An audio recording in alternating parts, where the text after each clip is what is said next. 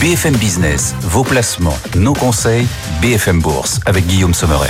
BFM Bourse est 100% uploadé. On vous accompagne tout au long de l'après-midi jusqu'à 18h au rythme des marchés. 2h30 d'autonomie totale au seul rythme de la bourse. Et on va pas s'ennuyer aujourd'hui. Alors dans un instant, on va même vous proposer une spéciale Wall Street pendant les 20 prochaines minutes avec Nvidia et l'ouverture à suivre dans un instant d'Nvidia après sa super publication d'hier soir. Puis en Europe, on n'est pas en reste quand même. On a aussi des belles publications, on en parlera. Accord qui dépasse pour la première fois le milliard d'euros d'excédent brut d'exploitation. On va en parler. Parlera d'AXA, la hausse du dividende, les rachats d'actions qui plaisent au marché. AXA gagne 3,3%. On parlera aussi d'Engie puisque vous êtes quelques-uns à nous interroger sur euh, Engie. Et puis, et puis c'est important, les seuils techniques en bourse. Notre portefeuille trading BFM Bourse, on appellera Alexandre Tixier. Ce sera tout à l'heure à 15h50 pour euh, mesurer le potentiel en bourse, notamment sur le CAC 40 puisque notre CAC est sur un nouveau plus haut historique aujourd'hui. Mine de rien, j'avais oublié de le dire, c'est peut-être l'essentiel. On est sur un nouveau record aujourd'hui pour le CAC 40 à l'instant à plus de 7900 points, 7904 points, plus 1,2%. On n'arrête plus les marchés. Et à Wall Street, c'est l'ouverture en direct.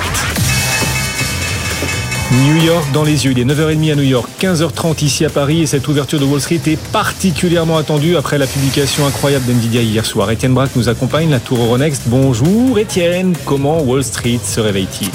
Bonjour à tous.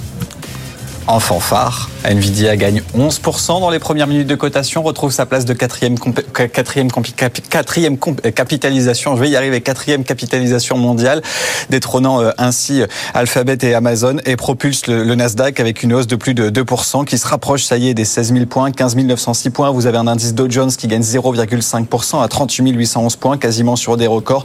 Quand le S&P retrouve les 5 000 points, 5 045 points, c'est une hausse de 1,3%. Cette hausse de Nvidia, elle était attendue depuis des jours, des semaines, avec euh, bien sûr des résultats euh, stratosphériques euh, qui ont été publiés hier soir. Vous en reparlerez dans un instant, mais quand même une marge nette de plus de 50%, un bénéfice par action qui est ressorti à plus de 5 dollars au quatrième trimestre, alors que le consensus s'attendait à 4,64, et puis surtout des prévisions largement au-dessus des attentes, avec une prévision de chiffre d'affaires qui est 10% au-dessus de celle attendue par le consensus en termes de vente pour le premier trimestre. Donc toutes ces perspectives permettent au titre de Nvidia de se reprendre après quatre séances dans le rouge. À noter euh, qu'à Paris, donc, on est sur un record euh, historique, avec euh, également en dehors d'Nvidia, eh bien, des valeurs qui sont en baisse quand même aujourd'hui à Wall Street, à commencer notamment par Rivian, vous savez, constructeur automobile, avec un groupe qui a publié ses résultats hier soir. Alors bien sûr, ils ont été un petit peu effacés par rapport à Nvidia, mais le titre perd quand même plus de 22% ce titre Rivian, avec des résultats qui sont ressortis en dessous des attentes. Ça cale un petit peu pour le secteur automobile, surtout électrique aux États-Unis.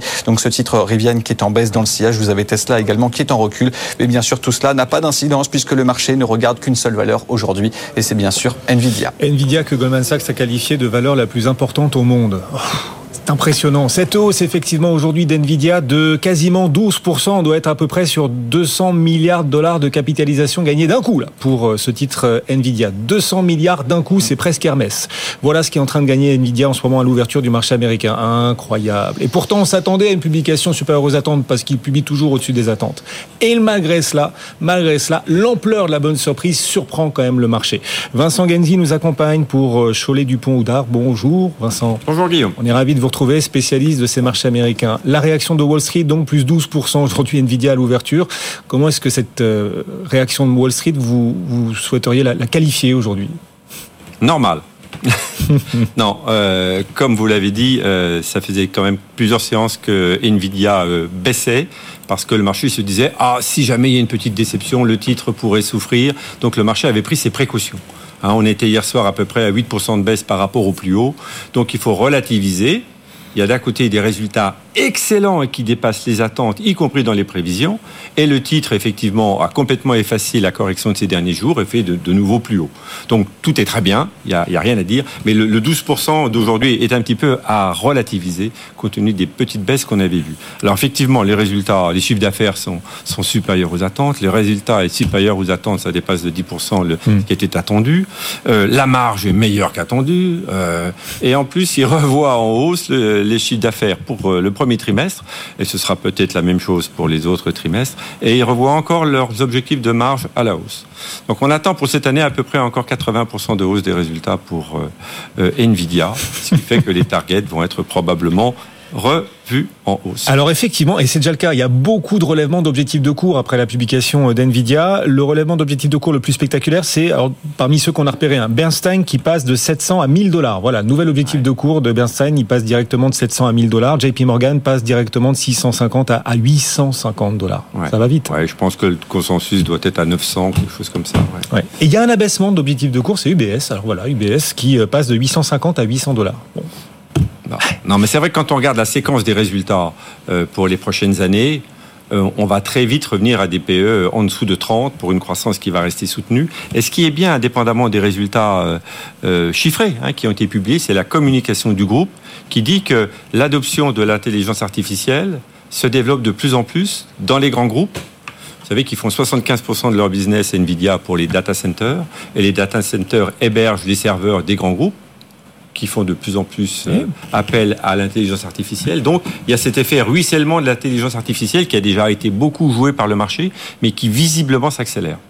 Impressionnant. Alors, quels objectifs de cours d'un point de vue technique? Que dit l'analyse technique et graphique sur euh, Nvidia qui donc s'envole à l'ouverture de Wall Street? C'était très très attendu après la publication d'hier soir. Comment Wall Street allait réagir?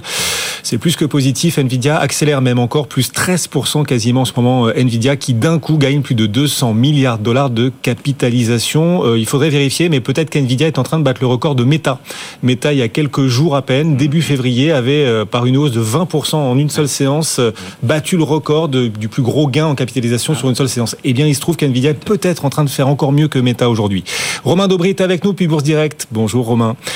Parce que c'est vraiment ce qui anime la cote, l'ensemble des marchés mondiaux. On rappelle que Tokyo, ce matin, par exemple, a battu un plus haut historique. Hein. Il, il aura fallu attendre 35 ans pour que la bourse de Tokyo batte un plus haut euh, historique et touche des plus hauts absolus. C'est le cas aujourd'hui et c'est aussi grâce à, à Nvidia. Le titre Nvidia en ce moment, Romain, cote à 1659, 759 dollars 60. Jusqu'où la hausse? On, évoquait hier déjà une consolidation en amont de la publication dans une zone d'alerte qu'on avait fixée entre 663 et 683. Euh, on, est descendu à 662,50 au plus bas, mais euh, le, niveau d'alerte et la prudence a, été euh, prise à contre-pied. Et effectivement, on déborde le range dans lequel le, milieu du range dans lequel se trouve le titre. La borne basse c'est 683, la borne haute est donc la prochaine cible, c'est 774. la médiane de ce range c'est 721-744. On ouvre au-dessus. Euh, il faut dire que pendant les cotations hors séance sur les futurs, euh, Nvidia est déjà allé tester 774. Donc euh, ça va être un niveau palier important, probablement, peut probablement retester en séance. On est en train de retourner le chercher, qui peut être un nouveau plafond. Donc la zone 683-774 est importante. Si on va aller chercher des extensions supplémentaires, c'est 813-70 qui semble être un très gros niveau pour le titre graphiquement à quelques semaines.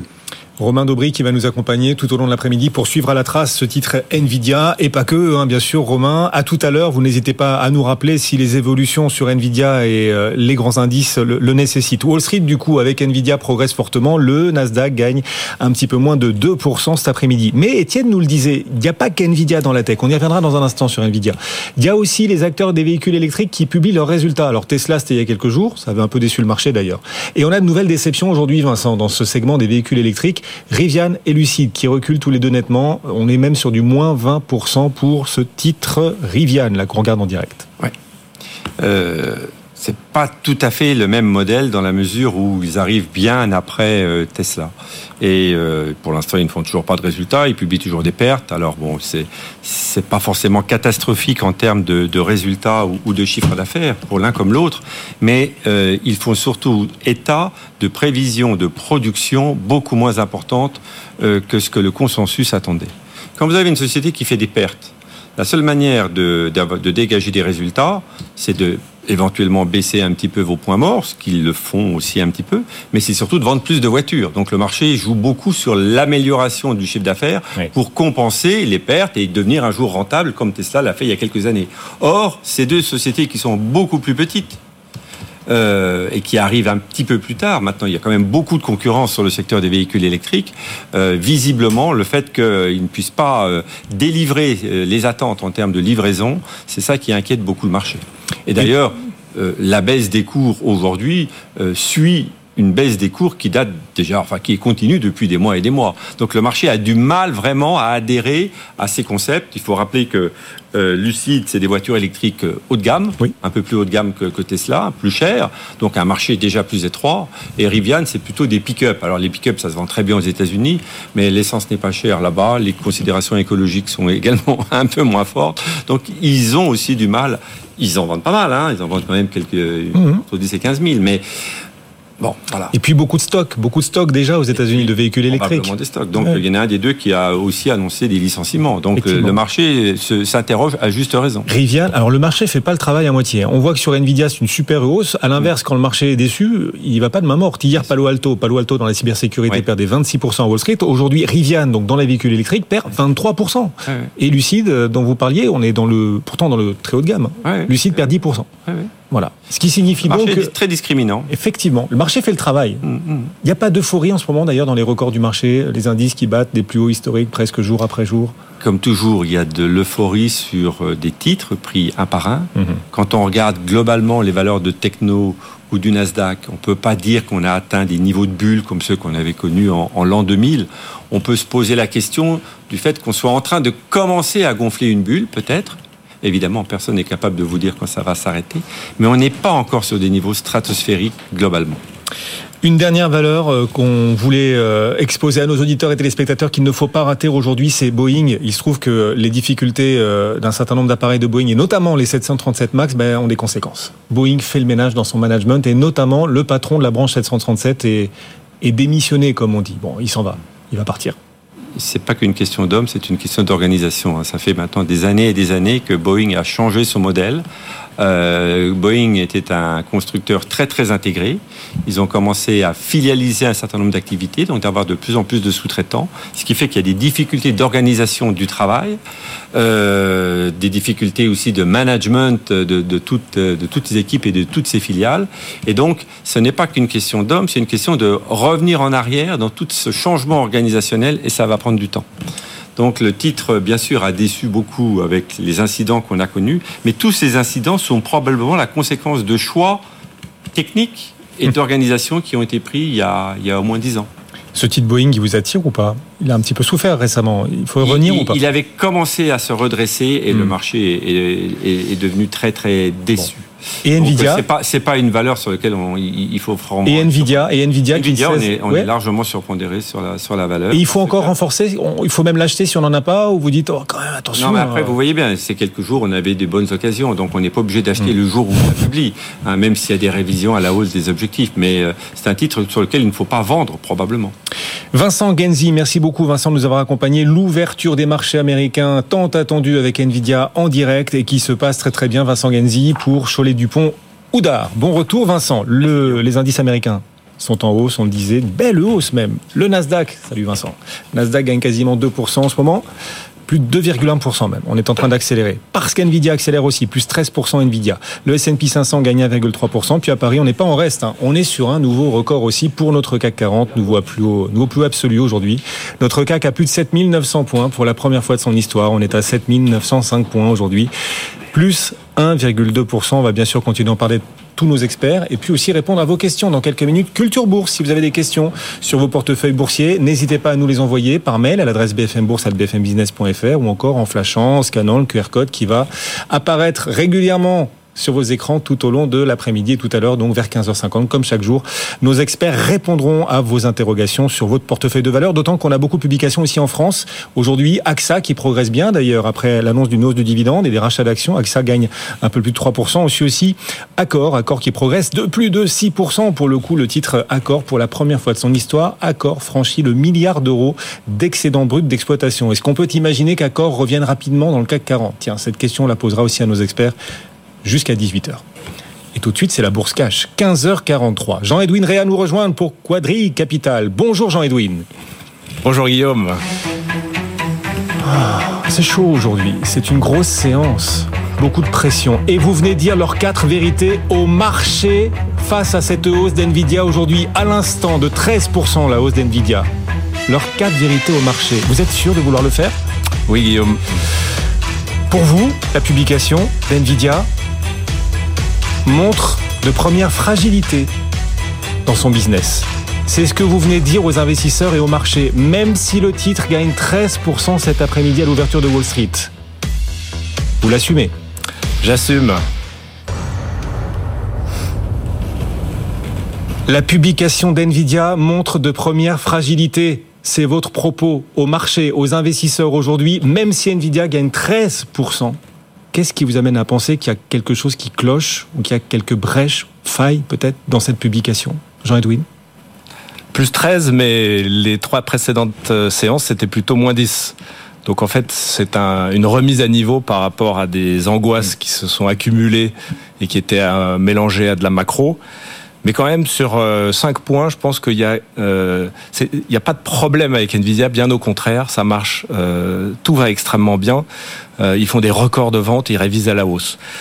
Néanmoins, ils ont battu les estimations ce trimestre de 2 milliards. C'est énorme. C'est le même montant que les deux précédentes publications sur une base beaucoup plus grande.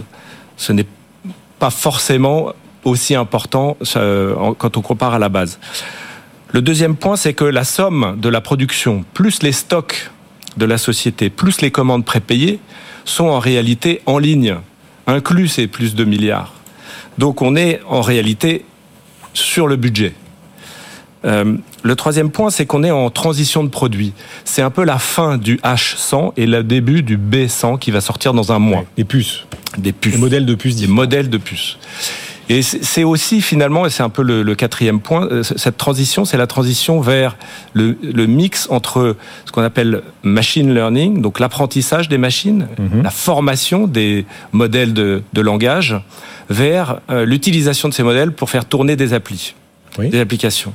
Oui. Et cette, euh, cette transition, transition, en fait, elle, euh, elle, fait passer par une nouvelle puce. Et c'est justement puisque le machine learning, c'est là où Nvidia avait un monopole total, alors que sur l'inférence, il y a plus de concurrents possibles qui sont prêts, notamment AMD.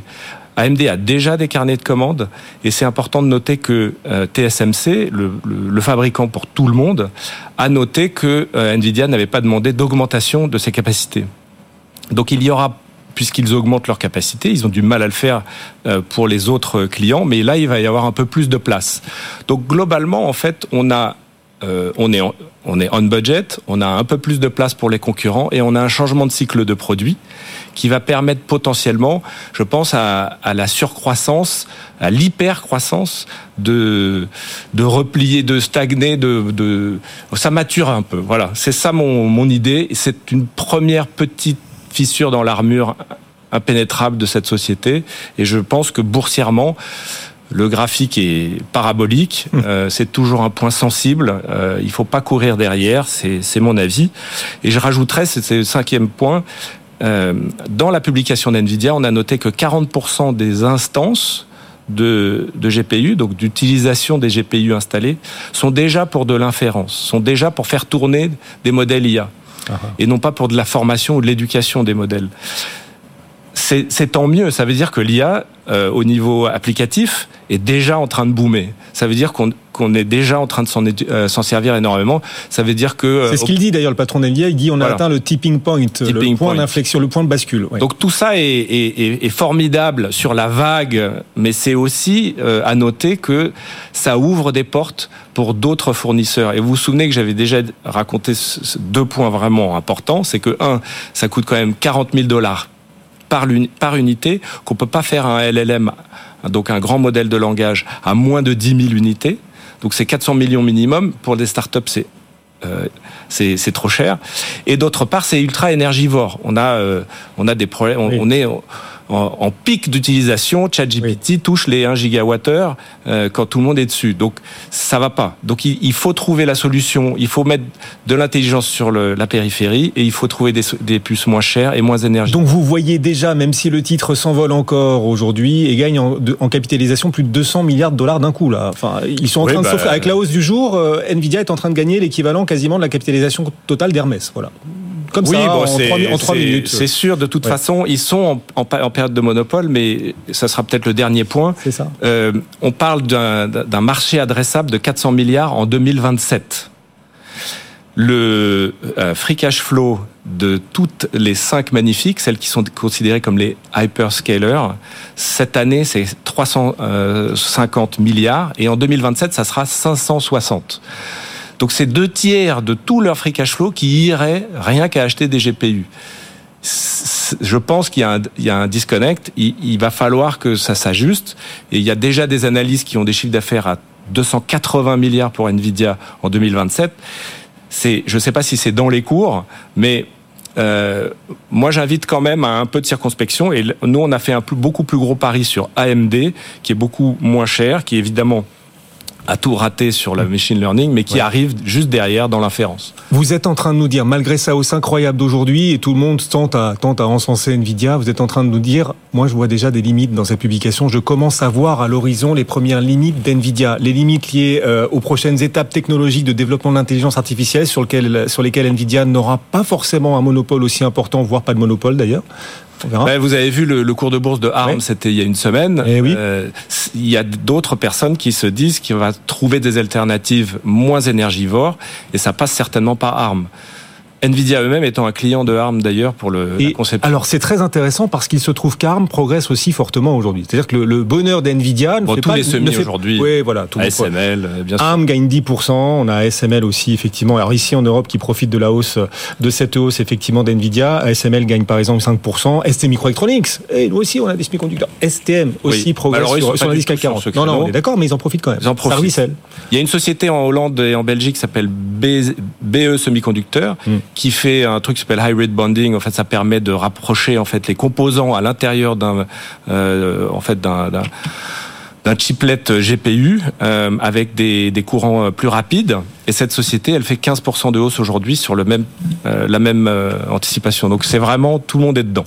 Et ça fait monter tout le monde. Hein. Nvidia, à lui seul, qui explique la hausse du Nasdaq de plus de 2%, la hausse du S&P de plus d'un pour cent. Le record à Tokyo ce matin, la bourse de Tokyo, la bourse du Japon a battu un plus haut historique pour la première fois depuis 1989. C'est un plus haut absolu aujourd'hui à la bourse de Tokyo.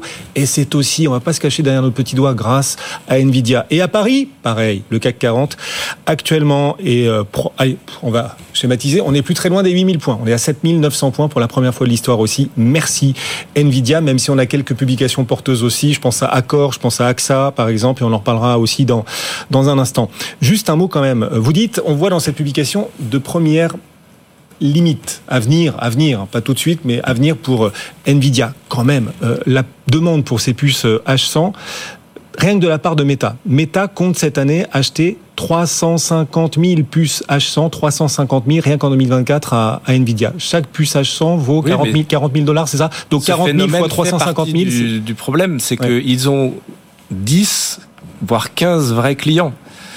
Les GAFAM, euh, comme on les appelait il n'y a pas si longtemps, ce sont toutes des franchises de grande consommation. Apple, Amazon, Alphabet, etc. Ce sont des sociétés qui touchent des milliards de consommateurs.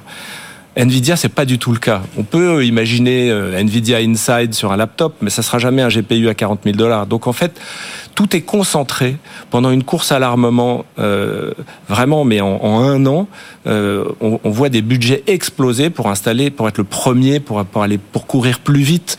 Mais c'est sûr que même les, les, les fonds souverains qui financent aussi, on sait que l'Arabie Saoudite a lancé des appels d'offres pour faire des data centers d'IA. On sait que euh, en Europe, on essaye de, faire la même chose, mais les budgets sont pas les mêmes comme je disais tout à l'heure, free cash flow des, des, des 5 magnifiques 2027, c'est 560 milliards. On n'a pas ça ici en Europe. Mmh.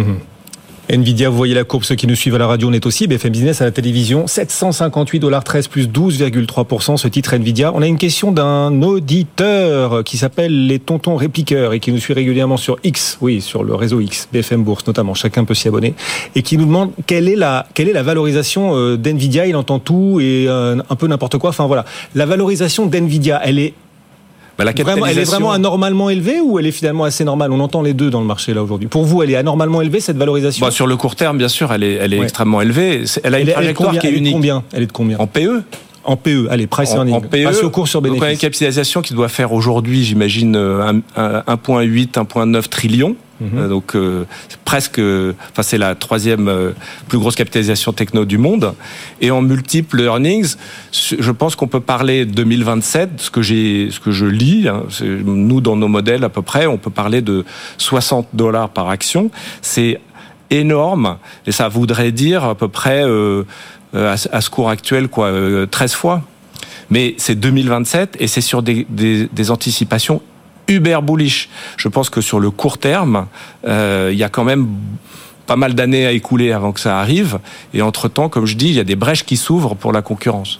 Question d'Axel aussi. Euh, Nvidia a plus de 700 dollars. Est-ce que vous pensez que le cours, pour euh, redevenir accessible aux particuliers, que le cours doit être ou va être splitté? L'idée, c'est, euh, pour ceux qui connaissent pas le terme, c'est de faire baisser le cours du nominal, le prix du nominal, pour que, au lieu de payer 700 dollars pour une, action, vous en payez euh, moins, quoi. Je, si Et donc, on, multiplie on parle de 50% des flux sur Nvidia, c'est du retail, c'est des petits porteurs. Et donc, c'est important euh, pour ce type d'actionnariat d'avoir des, des cours nominaux plus bas. Euh, mais il faut bien savoir que ça ne change à rien à la valorisation ou à l'activité de la société. C'est juste que ça rend une action plus accessible. Plus accessible. Ouais. Et, et, puisque vous nous dites Nvidia ne sera pas éternellement seul sur son marché, pour les raisons que vous avez citées au début, et l'argumentaire sera retrouvé, c'était très clair, euh, c'était très méthodique, euh, à retrouver en replay, bfmbourse.com, dans quelques minutes, pour ceux qui ont raté le début de notre, notre échange. Puisque vous dites qu'il y aura des concurrents, de vrais concurrents un jour sans doute à Nvidia, vous pensez que ce sera qui essentiellement? Je veux miser sur le futur Nvidia, là, aujourd'hui je dois miser sur quelle valeur en bourse euh, Aujourd'hui, sans, sans, regarder tout à fait euh, sur les valorisations, il y a ARM, AMD et éventuellement Broadcom. Broadcom fait tous les GPU de Alphabet, qui s'appellent des TPU qu'ils ont dessinés eux-mêmes. AMD euh, a raté le, machine learning, mais ils ont ils ont qualifié et ils ont des commandes et ils devraient faire à peu près 4 milliards de chiffre d'affaires cette année sur un GPU d'inférence. On estime qu'ils peuvent monter probablement à 30% de part de marché sur ce marché. Mais pourquoi pas 50 S'ils sont à performance égale, euh, ça ne devrait pas être un obstacle. L'obstacle principal actuel, c'est l'écosystème. Les bibliothèques et les programmations euh, de CUDA, en fait, qui vont sur les, les, les, GPU de NVIDIA, ne sont pas compatibles avec les autres GPU. Et la communauté de développeurs est pas très grande, euh, c'est assez difficile d'en trouver. On va pas en plus, quand on les trouve, euh, les reformer sur euh, sur un autre langage ou d'autres bases de données. Mais à terme, on va le faire puisque, comme on le disait tout à l'heure, les clients c'est une poignée en fait de GAFAM et de fonds souverains. Ce n'est pas des, des startups. Donc c'est, je veux dire, Microsoft a déjà dit qu'ils lançaient leur propre programme. Enfin voilà, Alphabet a déjà son programme, Amazon travaille dessus, etc. Oui, oui. Le ciel est tout bleu aujourd'hui sur Nvidia, mais vous, vous avez une très très très très longue vue et vous voyez au loin déjà les soucis qui, à un moment, ne manqueront pas euh, d'émerger. En tout cas, les limites. Un jour, Nvidia atteindra ses propres limites. Elles sont peut-être encore un peu lointaines, mais un jour, ces limites. À 2000 milliards de capis, c'est pas rien. C'est la troisième plus grosse capitalisation euh, tech euh, du monde.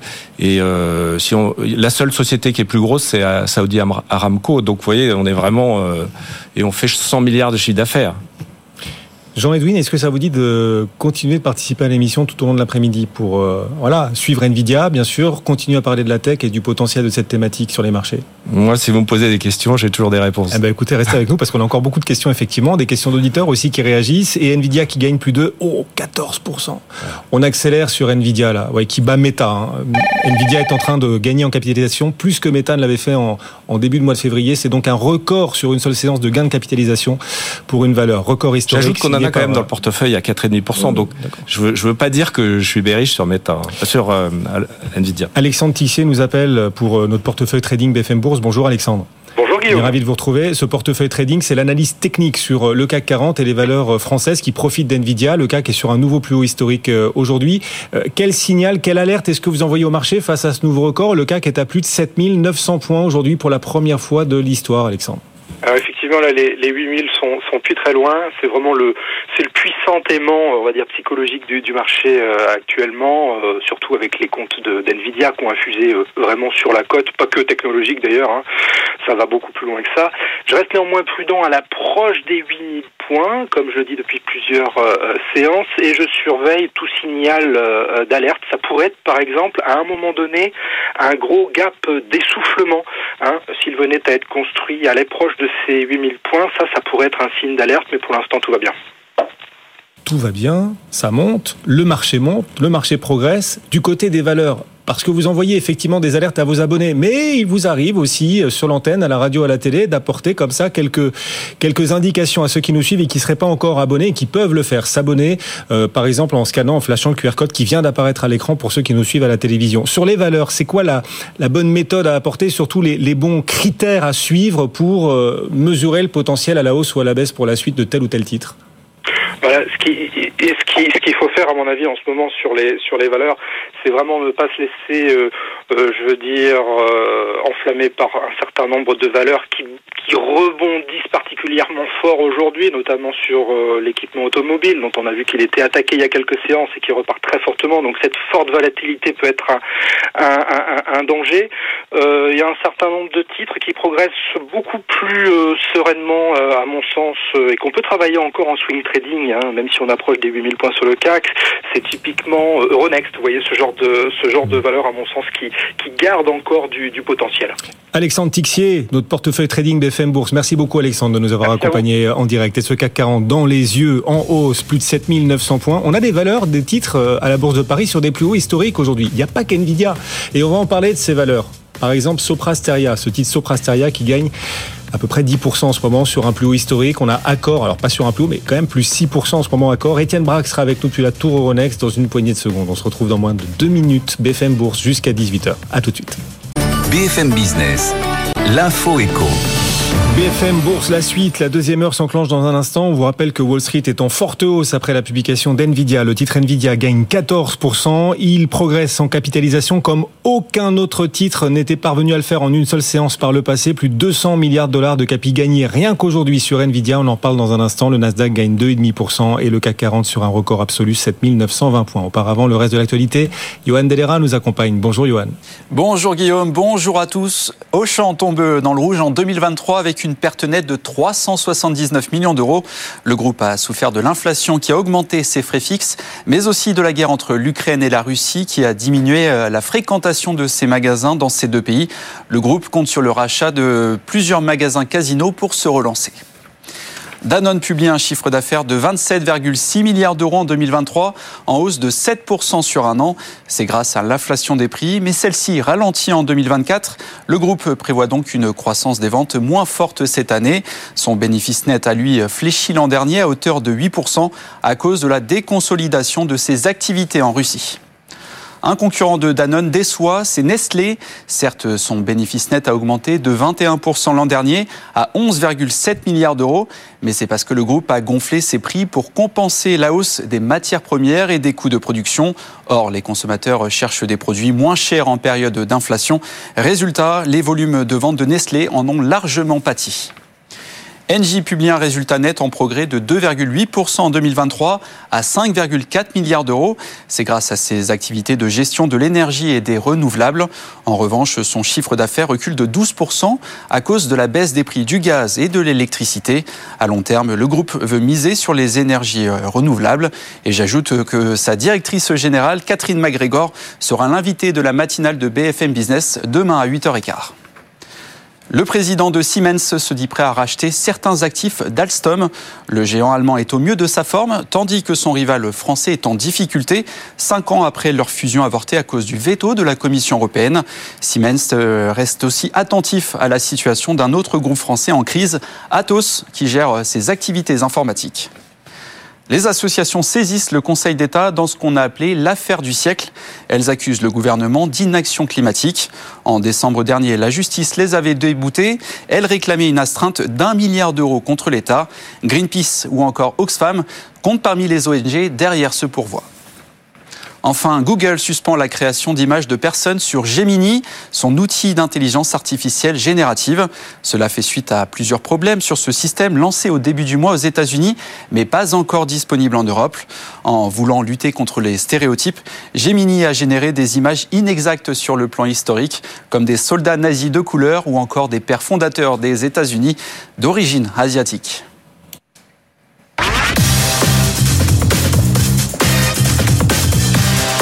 BFM Business, vos placements, nos conseils, BFM Bourse avec Guillaume Sommeret. Quelle séance, quelle séance partout dans le monde. Tokyo ce matin, record historique. Wall Street à l'instant, le S&P 500 est sur un plus haut historique. Merci Nvidia, ce S&P 500 qui gagne 1,6% pour la première fois à 5060 points. Le S&P c'est en direct et sous nos yeux. Et à Paris, ben, on n'a pas à rougir. Étienne Braque nous accompagne depuis la Tour Euronext. Bonjour Étienne. On est en belle hausse ici aussi à Paris. Bonjour à tous. Et le CAC 40 qui vise désormais les 8000 points. Ils sont à une poignée de, pourcentage. Hein. Nous sommes à moins de 1% même de ces fameux 8000 points. 7917 points, c'est une hausse de 1,3%. Le CAC 40 qui est sur les plus hauts niveaux de la séance depuis l'ouverture de Wall Street, grâce notamment à Nvidia, mais aussi grâce aux résultats euh, du CAC 40. Cinq publications aujourd'hui et elles sont toutes très largement arbitrées positivement. Effectivement, on va y revenir hein, sur ces publications françaises. Il n'y a pas qu'Nvidia. Il ne faudrait pas qu'un seul arbre cache toute une forêt. Il y a beaucoup de valeurs qui poussent sur le marché aujourd'hui derrière Nvidia et dans d'autres secteurs que la tech. On va en parler bien évidemment, même si Nvidia est au cœur de, cette séance. On parlera aussi de l'intelligence artificielle qui va s'inviter dans les assemblées générales. Les assemblées générales qui approchent au mois de mars, avril, mai. Il y a beaucoup de résolutions aux États-Unis pour effectivement interroger les entreprises sur l'impact à venir de l'IA sur leur politique vis-à-vis -vis de leurs salariés, par exemple. On en parlera notamment avec Alain Pitous à partir de 17h tout à l'heure dans le club. Et puis donc ces publications en Europe plutôt euh, rassurantes. Certaines valeurs à Paris sont sur des plus historiques. On va bien sûr vous les détailler vous apporter un maximum d'idées d'investissement, des valeurs éligibles au PEA, ce qui n'est pas directement le cas d'NVIDIA d'ailleurs. Nos experts sont mobilisés, ils sont là, au front et sur le pont, même pendant les vacances scolaires, parce qu'il y en a de l'actualité. On est au cœur de la saison des publications et on vous la fait vivre jusqu'à 18h. C'est parti. BFM Bourse, vos placements, nos conseils sur BFM Business. Alors un gros bémol quand même dans la séance du jour, ce sont les acteurs des véhicules électriques aux États-Unis. Lucid et Rivian ont publié leurs résultats et leurs perspectives. Surtout, c'est décevant. On a une déception aujourd'hui en bourse sur euh, la thématique des véhicules électriques. Rivian à Wall Street perd 24%. Lucide, pourtant c'est des véhicules électriques très haut de gamme, Lucide. Eh ben, le titre Lucide perd lui aussi 10%. On en parlait dans la précédente demi-heure avec Vincent Genzi. Si vous avez raté le direct, replay sur notre site bfmbourse.com. Le replay est à venir. Étienne, ici à Paris. Alors, on, a, on était en train de le dire là juste avant, là tous ensemble, avec Jean-Edwin aussi pendant la pause. On n'a pas à rougir à la Bourse de Paris. On n'a pas à rougir en Europe. On est sur des records. L'Eurostock 600 aussi, aussi est, euh, est sur des plus hauts historiques aujourd'hui, Étienne. Des records, il y en a partout. Vous avez même le DAX à Francfort qui est sur des plus hauts historiques à 17 386 points, record à Paris, record ce matin en Asie, au Japon, record également aux États-Unis avec un S&P 500 qui est à 5058 points, un Dow Jones qui se rapproche des 40 000 points. Alors bon, il manque il manque 1000 points, mais à l'échelle de 38 000 points, vous voyez, on y est vraiment à une poignée de, de pourcentage, plus 2,3% quand même pour le Nasdaq. Ça faisait longtemps que ce n'était pas arrivé avec ce titre Nvidia qui n'en finit plus de grimper, 14,7% désormais mais Vous voyez, pour ce titre Nvidia, au bout de 38 minutes de cotation, la valeur a gagné 245 milliards de capitalisation euh, depuis hier soir. C'est pour vous dire quand même l'ampleur de cette hausse qui a donc un effet sur tous les marchés euh, aujourd'hui, même sur certaines valeurs euh, qui ne sont pas plus liées à l'intelligence artificielle. Hein. Regardez les hausses du CAC 40 aujourd'hui, ce ne sont pas des, valeurs de, de, la tech, hein. loin de là. Vous avez Stellantis qui gagne 3,5%, Renault plus 3%, AXA qui a publié ses résultats gagne 2,8%. Les résultats d'entreprises qui continuent de, soutenir la tendance. Engie qui est positif euh, également pour 2024 euh, gagne un peu plus de 2% à 14,85 euros. Hors CAC 40, vous avez Soprasteria qui gagne plus de 11% avec le groupe qui euh, publie des résultats meilleurs que prévu. Idem pour Plastic Omnium qui gagne 7,8% à 11,23 euros. Bureau Veritas qui se rapproche petit à petit de ses records historiques avec une hausse de plus de 6% à 26,81 euros. Donc vous avez un alignement des planètes aujourd'hui qui fait que eh bien, le CAC 40 se rapproche de, des 8000 points. 7900 9 points. C'est une hausse de 1,2%. Ça va très vite. Souvenez-vous, Guillaume, vendredi, le CAC 40 avait franchi pour la première fois les 7800 points. Eh bien aujourd'hui, il franchit pour la première fois les, 7900 points. Et à ce rythme-là, la, semaine prochaine, nous aurons les, les 8000 points. Eric Blaine avec nous. Bonjour Eric depuis les bureaux de, de Swiss Life Banque Privée. On, est ravi de vous retrouver, Eric. On va parler d'accord dans un instant qui gagne 6%. AXA, belle publication, de dividendes, plus 3%. Mais d'abord, quand même, ce nouveau plus haut historique du CAC. Comment vous le sentez, ce record du jour par rapport aux, aux fois précédentes? Parce qu'on a plusieurs records simultanés aujourd'hui, Eric. Étienne le disait, mhm. le S&P, Francfort, Tokyo, sur des plus hauts historiques le même jour. Très impressionnant, moi je trouve hein, quand même. Et cette fois-ci, c'est pas la macro, c'est pas une situation de baisse des taux, c'est vraiment les publications de résultats qui font la hausse. Hein. On est bien sur euh, des entreprises qui, euh, dans un environnement pas facile, et aux hausses de taux, euh, ralentissement économique, eh bien, augmentent leurs marges, permettent d'avoir des chiffres d'affaires corrects et ont des guidance, c'est-à-dire des perspectives sur 2024 qui sont favorables. Donc on a, vraiment euh, les entreprises qui vivent extrêmement bien euh, un environnement économique et géopolitique très compliqué. Donc c'est très impressionnant et c'est mérité. Quelle est dans les publications du jour? Alors on va mettre de côté Nvidia, on y reviendra dans un instant, bien sûr, et ce sera notre fil rouge tout au long de l'après-midi. Mais au-delà d'Nvidia donc, quelle est la publication qui vous surprend le plus positivement aujourd'hui, Eric? Moi, je suis ravi de la hausse de Sopra, Asteria, hein, qui vend de 11% aujourd'hui, qui, qui, a fait un plus haut. Et euh, c'est vrai que bah, Sopra a beaucoup travaillé sur son exposition euh, de technologie d'information, hein, avec euh, notamment euh, un recentrage depuis l'acquisition de TS Group sur l'aéronautique, sur la défense, sur la cybersécurité. Ils étaient déjà présents sur le public, hein, de manière générale, et on voit qu'aujourd'hui, en vendant en fait partie des logiciels qui s'appelle en fait Sopra Banking Software, euh, ils se, ils se, ils se, ils se vraiment concentrent à 100% sur l'ensemble du secteur technologique de l'information, informatique, et euh, évidemment, ils, ils bénéficient aussi euh, de la mise en place de l'intelligence artificielle dans les grands groupes. Et on a vu avec Capgemini la hausse euh, donc qui a été euh, formidable. Et eh bien on le voit aujourd'hui dans Sopra. Donc je suis ravi de cette, progression aujourd'hui. Sopra Steria sur un plus haut historique, effectivement, parmi les hausses marquantes du jour d'environ 10% cette hausse en ce moment de Sopra Steria. Il y a aussi Accor. Alors il faut qu'on en parle d'accord. Plus 6,7%, un excédent brut d'exploitation qui pour la première fois chez Accor franchit le, le milliard d'euros. Plus 6,7%. Est-ce que vous pensez qu'il a encore temps d'acheter cette valeur, Eric alors, je suis ravi parce que moi j'en ai, donc c'est plutôt bien. C'est une belle journée. oui, c'est une belle journée. Euh, L'application est solide, euh, c'est clairement euh, bien au niveau du dividende. On a un dividende de 1,18 euros, le consensus tablé sur 1 euro. Et puis surtout, le, le ton est confiant pour l'année 2024. Alors on a évidemment les Jeux Olympiques qui se précisent en France, mais c'est pas l'essentiel. le message clé, c'est de la présentation aujourd'hui directeur général, hein, c'est que les objectifs à 4 ans peuvent être atteints et ils étaient ambitieux et de manière linéaire. Donc là, on a vraiment euh, donc euh, devant nous une société qui a repris du poil de la bête, qui euh, sort du Covid renforcé, qui est bien positionnée sur les segments donc du luxe et qui arrive à marger avec mmh. une confiance puisque le ton sur 2024 est favorable, les perspectives à 4 ans le sont et le dividende est augmenté pour cette année. Donc c'est normal qu'elle réagisse bien quand même. Donc et il est encore temps pour ceux qui n'en ont pas d'en acheter. Alors vous êtes content, vous en avez, je comprends, hein, le mmh. titre gagne quasiment 7%. Mais si j'en ai pas, vous dites qu'il est trop tard pour en acheter ou pas? Bah, c'est pas aujourd'hui que j'achèterai le marché, hein, pour être honnête. Donc euh, c'est hmm. vrai que je me précipiterai pas aujourd'hui. Hein. Quand on a un plus 7, euh, on, a un marché qui est, qui est quasiment à 8000, il y a peut-être d'autres occasions hein, d'acheter de, les titres. Mais si elle, si, elle, revenait sur ces 35 euros où elle était, bah, j'en profiterai à ce moment-là. Question d'un de nos auditeurs sur euh, notre adresse mail bfmbourse.bfmbusiness.fr. Il s'appelle Michel et lui s'intéresse aux équipementiers auto. Il se trouve qu'on a une publication importante aujourd'hui dans cet univers des équipementiers et elle est saluée. C'était pas gagné d'avance. Il s'agit de Plasticomium. Michel nous demande quel potentiel avenir encore sur Plasticomium. Euh, on se souvient que Forvia en début de semaine avait énormément souffert Forvia sur sa publication. La Plasticomium, c'est l'inverse. Le titre gagne 8%, Eric. Oui, et rebondit en fait, hein, parce que euh, le sujet de Plasticomium, c'est qu'il avait été emporté avec euh, Forvia, hein, et euh, on, était plus bas que les cours du Covid, si je me trompe pas. Hein, on était en, autour de 10 euros, alors que au moment du Covid, on était plutôt sur les sur les 11-12 euros. Si je ne me trompe pas, je vérifie. c'est ça. on était sur sur des sur des 12 euros. Là, on était en dessous de 10 ou à 10. Donc euh, c'est pas anormal alors que euh, la publication de Vlasicomium va aller euh, aller en ligne déjà avec ce qui avait été dit donc au premier semestre qui avait été un peu décevant, il faut bien reconnaître. et surtout, il, s'efforce de limiter donc la complexité du contexte macroéconomique sur l'automobile de manière générale et il passe pas par des, des anti-massives que, que Forvia. On a une publication qui est aux attentes sur l'EBIT et surtout sur le free cash flow avec une énorme discipline sur les coûts, mais ça c'est habituel dans ce groupe. Hein. Et euh, on a des perspectives 2024 qui sont conformes. Donc que, le titre euh, rebondisse, bah, c'est sur un ton hein, qui est rassurant.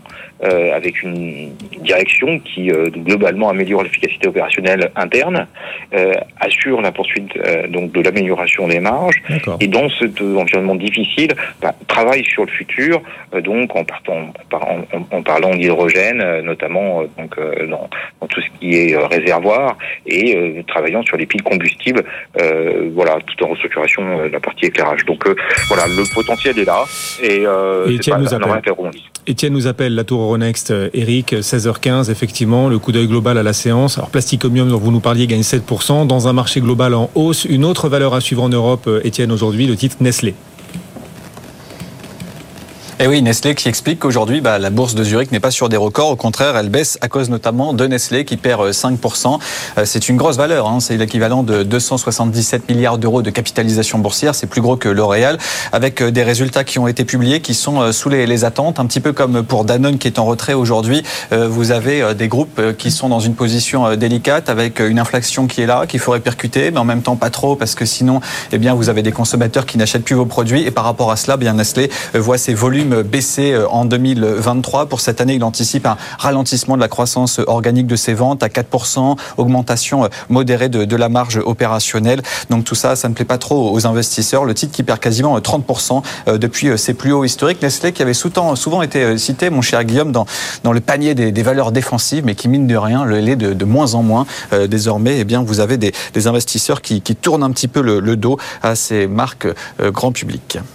Étienne Braque, la tour Euronext, vous nous rappelez quand vous le souhaitez, euh, Étienne, mais effectivement, Nestlé fait partie de ces titres à ne pas rater aujourd'hui. Il y a aussi AXA sur lequel on viendra, notamment dans la prochaine demi-heure avec l'ensemble de la famille BFM Bourse. AXA relève son dividende et annonce des, des rachats d'actions. Le titre AXA gagne 2,8% en ce moment, l'une des plus fortes hausses du marché parisien, un marché en pleine forme, en pleine bourre même. Le CAC 40 gagne 1,2% à plus de 7900 points, 7907, porté par Wall Street. Et on va parler à nouveau d'NVIDIA, bien sûr, puisque c'est NVIDIA qui permet aux différents indices mondiaux aujourd'hui de de battre de nouveaux records avec, alors avec Gilles Mouet, qui est chef économiste du groupe AXA. Bonjour Gilles. Bonjour. On est, ravi de vous retrouver. Vous êtes euh, économiste, pas euh, analyste euh, des différentes valeurs de marché, mais Nvidia est peut-être en train de devenir un phénomène macroéconomique. En tout cas, c'est là-dessus qu'on voudrait vous interroger. Non sans, non sans avoir rappelé quand même les, les chiffres hallucinants d'Nvidia, Gilles. Par exemple, le chiffre d'affaires sur un an, plus 265%. Magique. Le bénéfice, le bénéfice sur un an, x 9. C'est magique. Mais oui, les marges supérieures à 50%, largement au-delà des marges de Ferrari. C'est magique. C'est ça Nvidia aujourd'hui. Et le titre gagne plus de 240 milliards de dollars de capitalisation aujourd'hui, c'est-à-dire que la hausse de Nvidia à l'instant de 14% à Wall Street, cette hausse lui permet de gagner en capitalisation l'équivalent de la capi d'Hermès. C'est ça Nvidia. Bon, euh, macroéconomiquement, en tant qu'économiste en tout cas, comment est-ce que vous regardez ce, ce phénomène de l'intelligence artificielle d'une part, mais surtout, puisque c'est l'actu du jour, le phénomène Nvidia, Gilles? Vous avez eu raison de dire que je ne suis pas euh, analyste, donc je regarde assez peu en fait les, entreprises prises une par une, mais c'est vrai que là, dans le cas d'espèce, euh, on peut y voir le, dans, on peut voir dans Nvidia euh, le reflet de, trois grandes tendances macroéconomiques qui, qui, sont importantes aujourd'hui. Le, premier élément pour moi, c'est le fait qu'il y ait cette surperformance de la tech qui est complètement contre-intuitif parce que ce qu'on a tous appris euh, à l'école, euh, c'est que euh, normalement le secteur de la tech souffre lorsque les taux d'intérêt montent. Et c'est bien évidemment ce qui ne se passe pas aujourd'hui. Mais ce qui est salué par le marché aujourd'hui, et vous avez rappelé les chiffres, c'est le fait que à la différence de ce dont on avait parlé, par exemple, lors de la, fameuse ère de la nouvelle économie il y a il y a 25 ans, c'est que le marché ne salue pas la promesse de revenus futurs euh, qui seraient euh, le fruit d'investissements coûteux aujourd'hui. Et dans ces cas-là, euh, d'un haut niveau des taux d'intérêt est problématique.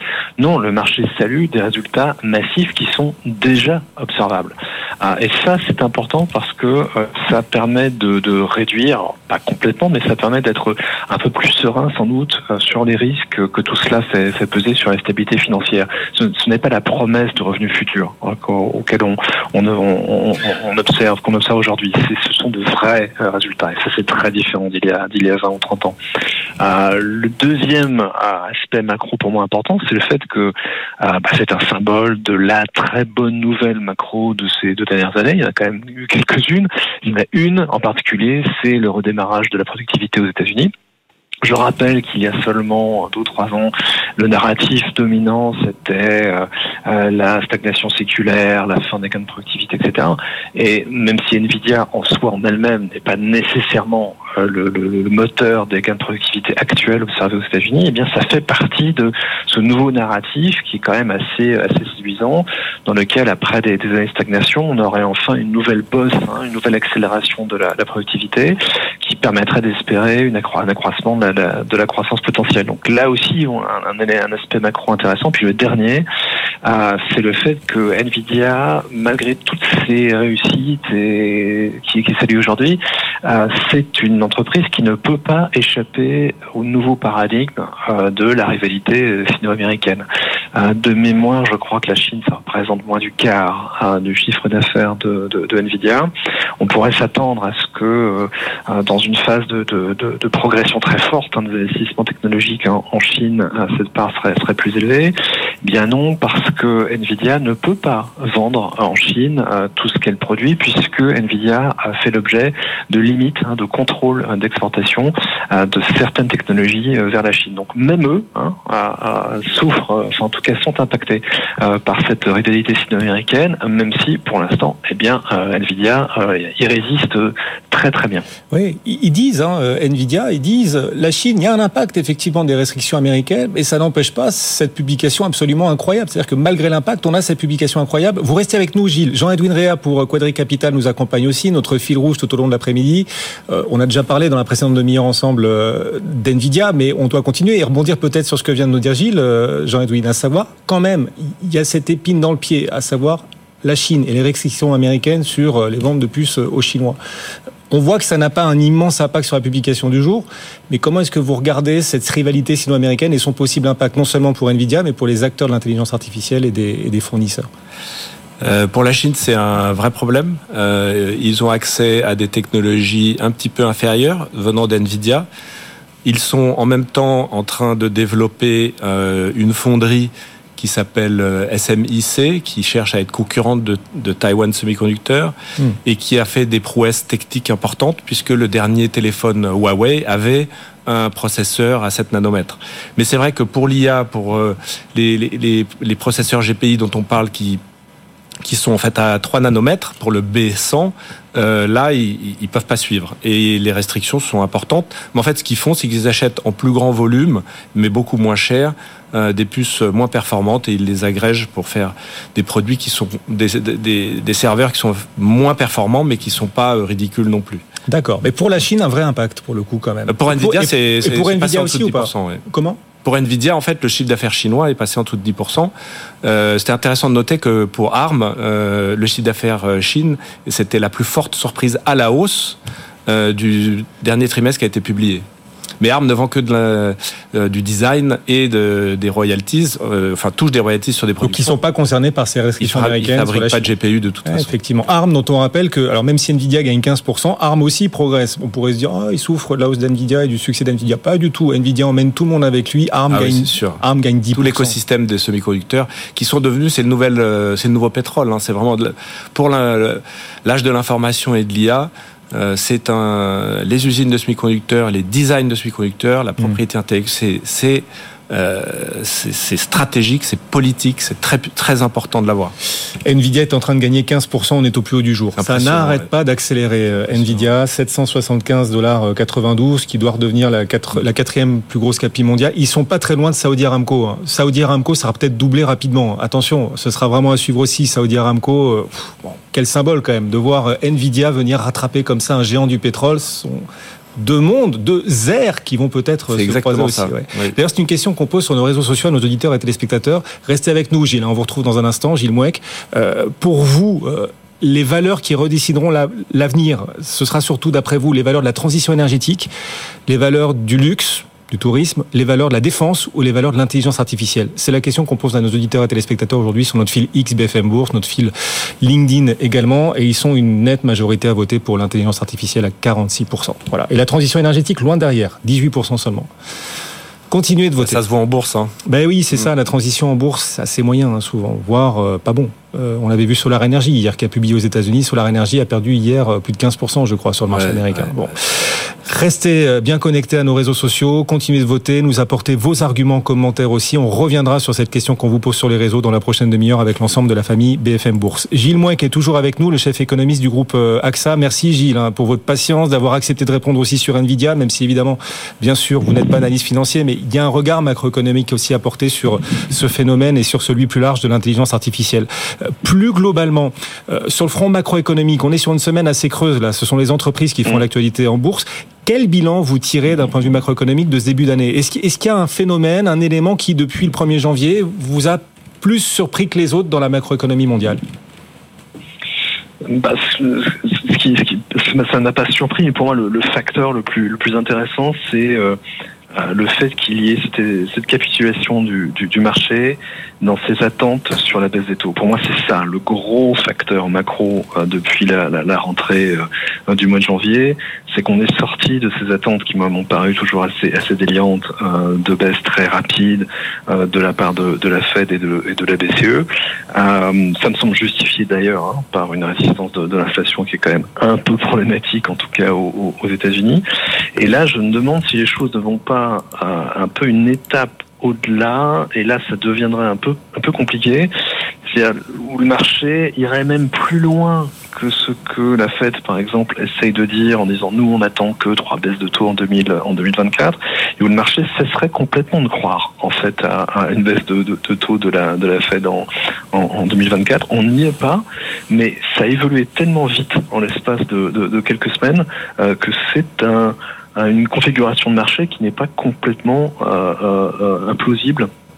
Et là, attention, parce qu'il y a quand même énormément de paris qui ont été faits sur 2024 qui sont sous-tendus par cette idée d'une baisse euh, euh, quand même assez, assez forte des, des intérêts de, de, la Fed. Donc c'est vraiment là-dessus que je trouve que les, les choses ont, se sont un peu précipitées depuis le mois de janvier. Oui, et le marché n'est pas encore complètement ajusté, en tout cas le marché action qui bat des records alors qu'effectivement les banquiers centraux restent très très fermes dans, dans leur discours. C'est Gilles Mouet qui nous accompagne et c'est chaque jeudi à cette heure-ci. Merci Gilles de nous avoir accompagné, le chef économiste du groupe euh, AXA. Euh, Jean-Edwin Réa nous accompagne aussi sur la tech, sur Nvidia.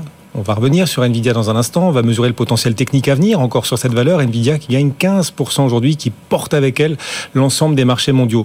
Mais dans la tech, il n'y a pas qu'Nvidia, Jean-Edwin. Il y a aussi, par exemple, la, cybersécurité. C'est un enjeu d'avenir et déjà très présent et encore amené à croître. La cybersécurité.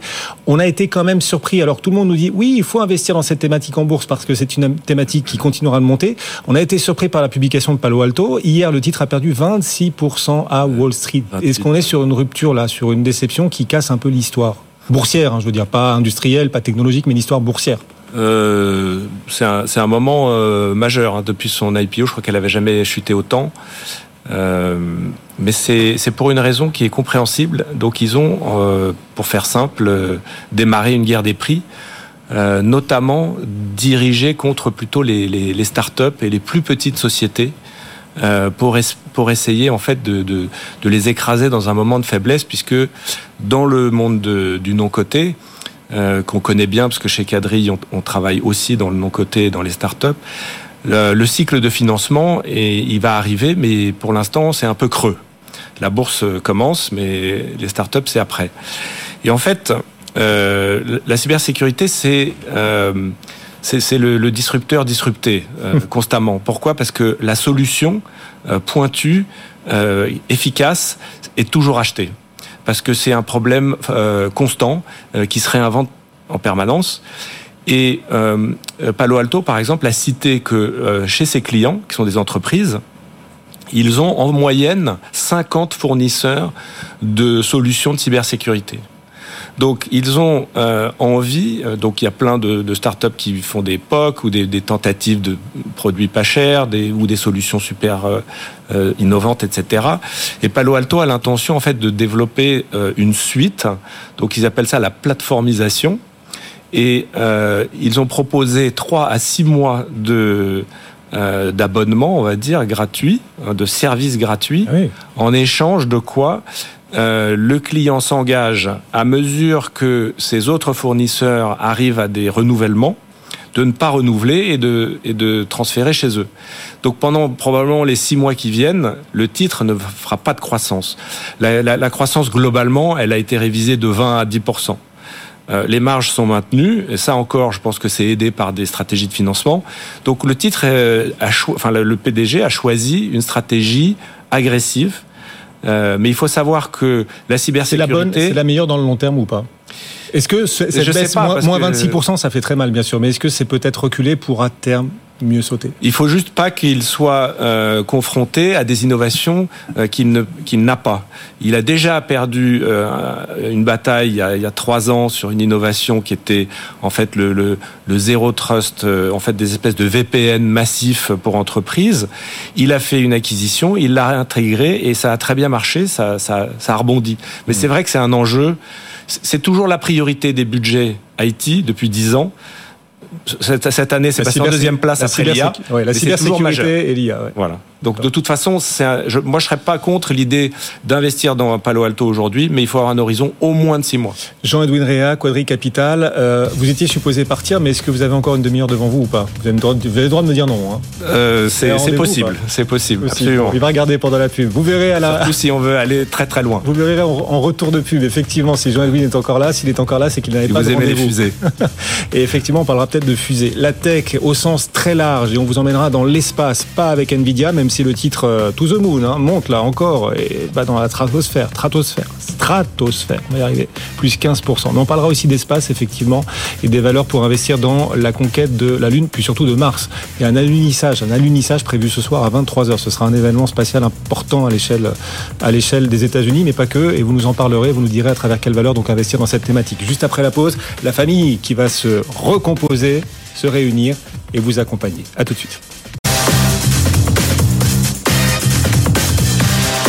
BFM Business, vos placements, nos conseils, BFM Bourse avec Guillaume Sommerer. La famille est réunie jusqu'à 17h. Sabrina Sadgui est à mes côtés aujourd'hui, les équipes web BFM Bourse. Bonjour Sabrina. Bonjour Guillaume. Vous allez bien? Super et vous? En pleine forme, en ben, pleine, pleine, bourre, comme les marchés. Ah, c'est incroyable. on a eu la, journée avait commencé par un record, un record absolu du, du Nikkei à Tokyo. C'est peut-être pas grand-chose pour vous, mais pour eux, ça veut dire beaucoup. Pour les Japonais, ça veut vraiment dire beaucoup. Ça faisait 35 ans qu'ils n'avaient pas touché le plus haut historique. Ça y est, pour la première fois depuis 1989, nouveau plus haut historique sur euh, l'indice Nikkei. C'est un événement. Nouveau plus haut historique cet après-midi sur le S&P 500 à 5060 points. Il est sur un record à l'instant même, le S&P 500. Et nouveau plus haut historique pour nous aussi on n'a pas à rougir, Sabrina. Le CAC 40 à, plus de 7900 points. Même 7922 points. Moi, j'avais ce record avant de descendre. Bah, les marchés sont littéralement euphoriques. Hein. Bon, bah, la, grâce à qui? Bah, Nvidia, bien sûr, hein, qui. Oh, on avait dit qu'on n'en parlait pas. Oui, mais bon, là c'est la news du jour, hein, on peut pas y échapper. Et puis euh, voilà, 15% euh, dès les premiers échanges à Wall Street, et aussi Nvidia euh, vole de record en record après une publication et bah, des perspectives littéralement époustouflantes. Oui, alors on va en reparler bien sûr. On, pourrait aussi nous reprocher de ne parler que de Nvidia et à juste titre parce que derrière l'arbre il y a la forêt. Il y a d'autres valeurs qui poussent aujourd'hui sur le marché, d'autres valeurs qui touchent des records. Soprasteria notamment qui gagne 11% sur un plus haut euh, historique. On en parlait avec Eric Blaine. Si vous avez raté le direct dans la précédente demi-heure, replay, replay à suivre sur notre site BFM Bourse, bfmbourse.com. Il y a Accor qui gagne 7%. Il y a AXA sur sa publication qui gagne 3%. Et puis on a des bonnes nouvelles en Europe. Les PMI européens ont été publiés ce matin. Ils remontent un peu, presque à 49 le PMI composite. On est encore en contraction, mais ça remonte un peu. petit bémol sur l'Allemagne quand même. Romain Daubry nous appelle depuis Bourse Direct. Bonjour Romain. Bonjour. alors la question traditionnelle qu'on vous pose chaque jour, c'est quel est l'état des forces en présence dans le marché? Sauf qu'on a le sentiment qu'il y a une force principale en présence dans le marché, c'est Nvidia qui permet euh, à plein d'indices de toucher des records le même jour. C'est rare de voir le Nikkei, le S&P, le CAC, Francfort, l'Eurostock 600 tous sur des records sur la même séance, Romain. Oui, bien sûr. Ça, c'est déjà un signe de force. Hein. Par définition, l'harmonie, l'homogénéité des, des, différents indices, euh, le fait de battre des records, euh, effectivement. Alors, après, en termes de volume, c'est toujours un petit peu mitigé sur le CAC 40. Sur les indices américains, les jours précédents, c'était plus fort dans les mouvements de baisse et un peu plus léger sur les mouvements de hausse, mais il y avait de l'attentisme. Et on peut dire que du côté des futurs, là où on a créé un petit peu d'intérêt sur l'Eurostox et sur le CAC 40 depuis deux jours, c'était assez euh, timoré, hein, de 2 ou 3% d'intérêt dans les mouvements haussiers. On aurait voulu un petit peu plus. Ce qui va être très intéressant, c'est de voir si la journée d'aujourd'hui a été vraiment euh, l'objet de création d'intérêt sur les futurs, parce que cette fois-ci, on a des réponses et on a des éléments. En tout cas, le mouvement reste haussier. Clairement, on n'a pas d'invalidation. Attention sur l'Eurostox, on a un ratio de couverture qui est quand même extrêmement bas euh, euh, maintenant, alors que sur le CAC 40, ça reste équilibré. Quels sont les prochains seuils techniques? Alors on est sur des records. Euh, je ne sais pas si on arrive à faire une lecture, à proposer une lecture graphique limpide quand on est sur des plus hauts et qu'on entre comme ça en terre inconnue. Bon, euh, sur le CAC, pour vous, quelles sont effectivement les prochaines cibles techniques, Romain? Alors, on, y arrive, ça fonctionne même très bien, puisqu'on fonctionne avec les mêmes éléments techniques, c'est beaucoup de mathématiques, et on duplique des trading ranges. Sur le CAC 40, on est sorti du trading range 7822, 7872, on a été chercher 7922 et demi, 50 points de plus. La, cible suivante intermédiaire, c'était 945, et la cible majeure suivante, c'est 971 et demi, 972. On a un gros niveau sur l'indice CAC 40 cash, c'est 7940 euh, points, euh, qui est vraiment une cible. On peut dire aussi que sur l'Eurostox, autour de 4900 points, 4912, ça va être un gros niveau, c'est encore 1,5%. Ce sont des, niveaux euh, vraiment historiques pour l'Eurostox et des cibles majeures. Les valeurs Impossible de ne pas vous interroger sur Nvidia, plus 15,5% en ce moment. Le titre est à son plus haut, plus haut du jour, et il tente à continuer d'accélérer. Nvidia après l'incroyable publication d'hier soir. Même question d'un point de vue technique, jusqu'où la hausse d'après vous, Romain? Ou la baisse d'ailleurs. À un moment, il pourrait y avoir une consolidation. Ça, ça existe en bourse, les consolidations. Ça, ça, ça, peut exister. Pour l'instant, euh, manifestement, on paye la, la nouvelle et clairement, euh, on déborde 774, qui est une résistance euh, majeure. la cible suivante, c'est 813,70. Le premier niveau d'alerte intraday, c'est 742. Le niveau d'invalidation de, court terme, c'est 683. On en est maintenant très très loin. donc 813,70 semble être un gros gros niveau pour Nvidia à, à, à même moyen terme. Vous restez avec nous. Romain, Romain Daubry nous accompagne en fil rouge tout au long de la suite de l'émission. On vous retrouvera notamment à la clôture tout à l'heure à 17h35. Romain depuis le bureau de Bourse Direct. Jean-Edwin Réa aussi nous accompagne pour Quadric Capital en fil rouge. Jean-Edwin, spécialiste de, la tech. On évoquait Nvidia. On va continuer de le faire, bien sûr, parce que c'est la star du jour. Bien sûr. Le titre là, plus 15%, gagne 240 millions de dollars de capitalisation d'un coup. C'est un record absolu. Jamais une entreprise en bourse n'avait gagné autant en capitalisation sur une seule séance. Jamais. Il y a trois semaines, c'était Meta, qui battait un record. Ben là, le record de Meta est déjà battu. Qu'est-ce que, ça vous, qu'est-ce que ça vous inspire? Vous êtes à l'aise avec cette hausse de 15,5 ou vous estimez que le marché choisit de tourner le dos à quand même certaines fragilités qui, dans cette publication, peuvent commencer à poindre? Bon, moi je suis à l'aise avec le fait que le titre monte dans la mesure où il avait baissé euh, de 10% sur les, je pense, les deux séances qui précédaient et que les résultats étaient euh, parfaitement excellents, en fait même meilleurs que prévu, tout en tenant compte de certains aspects que j'ai analysés tout à l'heure, où il y a des, des, des aspects du bilan hmm. qui étaient en fait on budget. Donc par exemple, si vous prenez euh, la somme euh, des, euh, des stocks des, des, stocks, des ventes et euh, des, des bookings, des, des, commandes, vous êtes, ce n'est pas une surprise. Les 2 milliards de, de, surprises qui ont été publiées étaient en réalité dans leur budget. Et c'est le même 2 milliards qu'ils ont publié le trimestre précédent et encore le trimestre d'avant. Donc sur une base de plus en plus grande, en fait, la surprise est un peu plus petite à chaque fois. Ah oui. Et puis comme vous, vous, savez, on a échangé nombreuses fois sur le sujet. J'admire énormément Nvidia. On passe quand même d'un cycle de produits à un autre. On passe de euh, en fait du machine learning, donc de l'apprentissage des machines, vers l'inférence.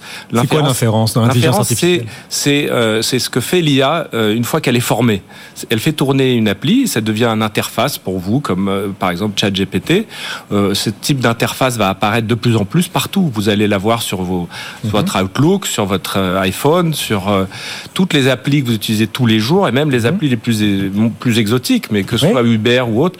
Et, et ça, ça limitera le potentiel à terme d'Nvidia. C'est aussi ça que vous venez de dire au marché aujourd'hui Non, ça, ouvre le marché à d'autres concurrents parce qu'en fait, là où ils ah, étaient monopolistes, hein, c'était dans la formation des le modèles machine de learning. Mais dans cette étape suivante de l'IA, ils sont moins monopolistiques. Ben, c'est celle-là qui va de plus, en plus croître. Et euh, d'ailleurs, ils ont dit que 40% des instances de GPU qu'ils ont euh, observées euh, au dernier trimestre, c'est déjà de l'inférence. Donc en fait, l'IA, elle, elle, cartonne, elle est ça, c'est en activité constante, euh, comment dire, it's happening. Hein. Mais euh, il faut aussi tenir compte que c'est aussi l'ouverture du marché à, à, des concurrents tels que AMD ou euh, d'autres euh, fabricants de puces qui utiliseraient la technologie ARM, puisqu'il ne faut pas oublier qu'il y a, y a deux fragilités. ARM, un des concurrents de C'est qu'ils n'ont que 10 à 15 clients, donc c'est vraiment très concentré chez les, les mm. GAFAM et des, et des fonds souverains, et ils sont très énergivores, leurs GPU. Donc, il faut trouver des alternatives pour que ce soit plus dans la périphérie et moins énergivore. Vous dites qu'il faut trouver des alternatives parce que les puces euh, de Nvidia sont extrêmement énergivores. À un moment, donc, il faudra trouver des alternatives euh, et donc des concurrents pourraient profiter de cette recherche d'alternatives. Mais ce que vous dites de façon encore plus peut-être euh, prosaïque, pragmatique et à peut-être plus court terme encore, c'est que les prochaines étapes de développement et d'usage, d'utilisation de l'IA seront un peu moins dans le machine learning et un peu plus dans ce que vous qualifiez d'inférence. Et sur l'inférence, Nvidia n'aura pas le monopole qu'ils ont sur le machine learning. C'est ce que vous dites aussi, c'est aussi une des limites à venir peut-être pour le développement d'NVIDIA. C'est possible qu'il l'ait, je ne dis pas qu'ils ah. ne l'auront pas, mais c'est certes, c'est sûr que la porte est ouverte à la concurrence. C'est sûr que AMD a un produit compétitif qui s'appelle le MI 300, il me semble, et qui va, euh, qui, a, qui a déjà été sous commande, sous production, et qui devrait livrer pour un, chiffre d'affaires d'environ 4 milliards en 2024. Donc, dans un mois, en fait, euh, Nvidia annonce le lancement de du B100. donc, il va être, il va être commercialisé. Une nouvelle puce Donc c'est la nouvelle puce, ah, c'est son nouveau GPU. Il est très concentré sur l'inférence et ça arrive malgré tout un peu en même temps que AMD. Mais je, il faut bien reconnaître que... Euh, oui. AMD, dont on se demande si un jour ils prendront le relais euh, d'NVIDIA, il se trouve que la hausse d'NVIDIA en bourse aujourd'hui de plus de 240 milliards de dollars, cette hausse de 240, elle équivaut à toute la capi d'AMD. Voilà. Voilà. Ah oui. Non mais enfin, AMD progresse aussi. mais AMD progresse de, de marché. 10%. Il n'y a pas qu'NVIDIA qui progresse. Tout le segment de la tech et l'intelligence artificielle est en hausse. Vous restez avec nous, Jean-Edwin, notre fil rouge pour interpréter, comprendre, puis voir aussi malgré tout certains points de détail qui échappent peut-être au marché euh, dans sa façon de réagir aujourd'hui. En tout cas, ça permet à notre CAC de battre un nouveau record, au S&P aussi de toucher un plus haut historique. Et c'est notre question du jour sur les réseaux sociaux, notre fil X BFM Bourse, notre fil LinkedIn aussi. Vous pouvez vous y abonner si ce n'est pas déjà fait. D'après vous et compte tenu de ce que nous dit Nvidia, les valeurs qui redessineront l'avenir, ce seront surtout les valeurs de la transition énergétique, les valeurs cotées en bourse du luxe et du tourisme, les valeurs de la cybersécurité et de la défense, ou plutôt les valeurs de l'intelligence artificielle cette question sur nos réseaux que l'on vous pose et à laquelle vous êtes assez nombreux à répondre d'ailleurs. Pour vous, Sabrina, euh, quelles seront les valeurs qui redessineront le plus notre avenir? L'IA. C'est l'IA ah bah. Oui, quelle étonnance. Ah bah. non, mais l'IA, bah, bien sûr, il y a Nvidia hein, et, euh, qui témoigne aussi, bah, voilà, les perspectives laissent aucun, aucune place à un tassement pour l'instant hein, de ces produits, mais il y aura voilà, des petits concurrents, par exemple Grok, hein, euh, qui veut vraiment challenger euh, Nvidia, et donc ça va peut-être créer une émulation. Et j'ai reçu une note assez intéressante de Pictet, justement, ce matin, qui aurait peut-être un effet de vase communicant avec une autre proposition de votre question, c'est la cybersécurité. Mhm. Parce que grâce à l'intelligence artificielle, bah voilà, les attaques vont être de plus en plus sophistiquées et vont être appelées et même plus difficiles à détecter. Alors par exemple, on n'aura pas besoin, comme nous, d'avoir des compétences euh, vraiment euh, spéciales pour pouvoir euh, hacker. Et, voilà. Et donc, et bah, il suffira justement à une IA bah, de demander comment une attaque historique s'est déroulée et ensuite il pourra développer donc ces informations ah pour mener des attaques similaires, voire potentiellement sur plusieurs sites. L'enfer. Donc euh, ouais, c'est fou. Enfin, mais il y aura des IA pour contrer les attaques des IA. Il y aura aussi ça, mais ça peut. C'est exactement ça. Euh, notez que DeepMind de Google a euh, développé le, une intelligence artificielle qui joue au jeu de Go et a inventé des, des, des stratégies qui n'avaient jamais été inventées en 5000 ans de Go. Donc en fait, une fois qu'on rentre dans la phase de l'inférence, il s'auto-apprend et il devient incroyablement indépendant. Effectivement. Donc, la, machine a battu l'homme au jeu de Go, ça a traumatisé euh, énormément de monde, et la machine apprend non plus manifestement de l'homme, mais d'elle-même au même jeu de Go. Exactement, et les gens qui font du code disent qu'ils ont au moins 50% de productivité en plus quand ils font du développement de code. Or, euh, la cybersécurité, euh, les hackers, les attaquants, c'est du code, et les défenseurs, c'est du code. Donc, c'est vraiment, bon, c'est une guerre à deux, à deux parties. Euh, mais c'est sûr que c'est un, sujet majeur. Mais comme on a vu, euh, il y a des problèmes stratégiques dans ce secteur, donc il faut choisir. Oui, mais vous êtes de parti pris, vous êtes fan de l'IA. Donc vous, cette question qu'on pose à nos auditeurs sur les réseaux sociaux, quelles seront les valeurs qui, côté en bourse aujourd'hui, vont le plus redessiner le monde demain? Vous choisissez plutôt l'IA, manifestement, Jean-Edwin aussi, plus que la transition énergétique, plus que le luxe ou le tourisme. Bon. Ouais, c'est sûr, c'est sûr. Vous choisissez l'IA aussi. L'IA, mais ce qui implique aussi, voilà, la question de la cybersécurité. Bien sûr. Bah, moi, je vote la transition. Mais si vous mettez la défense dans la cybersécurité, ce que vous avez fait tout à l'heure, euh, je pense mm. que c'est un très gros numéro 2. Eh ben moi, je pense à la transition énergétique, parce que la transition énergétique, c'est peut-être moins brillant. Voilà, c'est les muscles profonds, c'est les muscles profonds hein, de nos systèmes qui sont aussi transformés à travers la transition énergétique et les valeurs de la transition énergétique. Même si en bourse, je vous l'accorde, c'est pas toujours gagnant. Nos auditeurs et téléspectateurs, ils votent pour l'intelligence artificielle. Ils sont d'accord avec vous. Après euh, la publication d'Nvidia, selon vous, quel secteur boursier coté en bourse redistribueront le plus l'avenir? Vous êtes 46% à voter pour l'IA. Euh, juste derrière, on a la défense et la cybersécurité à 27%, puis loin derrière, la transition énergétique à 18%, puis alors le luxe et le tourisme, bon, c'est 9%, parlons pas. 9%, effectivement. On va continuer de parler d'NVIDIA, on vous rassure tout de suite, bien sûr, non sans vous avoir dit euh, qu'on a aussi d'autres publications à suivre aujourd'hui. Un arbre ne doit pas cacher le reste de la forêt, d'autres valeurs poussent sur le marché, des valeurs françaises, certaines sur des records historiques. Aujourd'hui, Sabrina, vous y consacrez plusieurs articles sur notre site BFM Bourse. Oui, dont Soprasteria, elle mérite qu'on braque les projecteurs euh, sur elle. Hein. Elle le mérite parce que le titre gagne 10% et elle est à ses plus hauts historiques après une, excellente publication euh, annuelle. La société a dépassé ses propres attentes, que ce soit en croissance organique, idem pour les marges et aussi en génération de trésorerie. Elle a généré 390 millions euh, de trésorerie alors qu'elle visait au moins 300 millions. L'actionnaire va être aussi récompensé. Le groupe a proposé un dividende à la hausse de 4,65 euros pour 2023 et pour 2024, le groupe vise entre autres une nouvelle amélioration de sa marge opérationnelle et sa plaît au marché. Soprasteria plus 11%, plus haut historique, mesdames, messieurs. Vous cherchez d'autres valeurs en hausse? Alors, elle n'est pas au plus haut historique, celle-là. Elle en est loin même. Enfin, elle gagne 9%. Plastique Omnium dans les équipementiers automobiles. On l'avait pas vu venir, Plastique Omnium en hausse. Euh, là. Belle euh, réaction du marché à sa publication. Contrairement à Forvia, c'est une très belle réaction pour euh, Plastic Omnium qui a publié des résultats supérieurs à ses prévisions et à celles des analystes. Ça contente le marché. Le groupe a dépassé pour la première fois les 10 milliards d'euros de chiffre d'affaires et les annonces sont d'autant plus appréciées que le groupe avait annoncé euh, bah, une baisse de ses prévisions en octobre, ce qui avait fait fuir les marchés sur euh, ce dossier. Et pour 2024, les feux sont aussi au vert. Le groupe anticipe une nouvelle progression de ses résultats et de sa génération de trésorerie. Plasticomium, on l'avait pas vu venir hein, après le difficile, très éprouvant début de semaine de Forvia, l'ancien Forestia, euh, Forvia qui a beaucoup beaucoup souffert au point que beaucoup d'experts nous disent on n'est toujours pas sur un point d'entrée sur Forvia. Qui investit sur Forvia se fourvoie nous disait un analyste. Oui. Bah, en tout cas, Plasticomium, c'est un peu mieux, donc belle publication. Et le sens de la formule, Guillaume. Plus 8%. Ah, c'était pas moi, c'était un de nos invités. Un de nos ah, Par contre, je suis une éponge. Je suis une éponge. je retiens. Il n'y a pas que des gagnants, ceci dit, dans le marché aujourd'hui. On a des valeurs qui, elles, sont sanctionnées aussi sur leur publication. C'est le cas d'Imeris. C'est le cas d'Imeris. Hein, le groupe a pâti de la baisse de la demande sur la plupart de ses marchés, dont celui de la construction.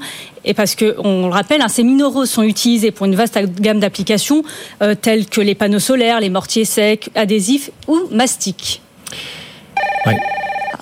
C'est l'heure du téléphone. Hop, hop, hop. Sébastien Barthélémy nous appelle. Bonjour Sébastien. Bonjour Guillaume. En direct, vous le surprenez là, on était en train d'enchaîner. Sébastien Barthélémy depuis les bureaux de Kepler Chevreux. Euh, on va profiter du fait que vous nous appeliez, c'était un peu téléphoné, on vous le concède.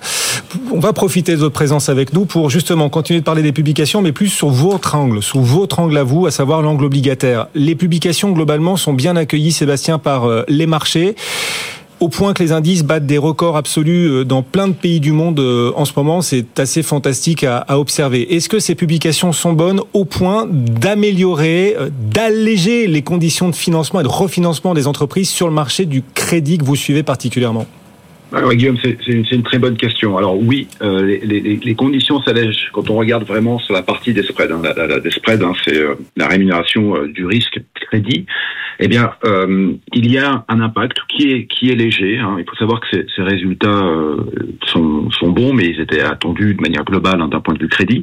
Il n'y a pas eu euh, d'impact sur la qualité de crédit des entreprises dans la foulée de ces résultats. pour être plus concret, par exemple, sur la journée d'aujourd'hui, on voit le spread sur l'indice et Trax Crossover, hein, qui est l'indice sur les entreprises les moins bien notées, donc le high yield, eh bien, il se resserre quand même sensiblement hein, du, de, de, de, 8 BP. On est sur un, un, plus bas, si on regarde quasiment ces deux dernières années, on est autour de 300 points de base. Donc il y a un impact, mais il est, il est graduel, il est, il est diffus.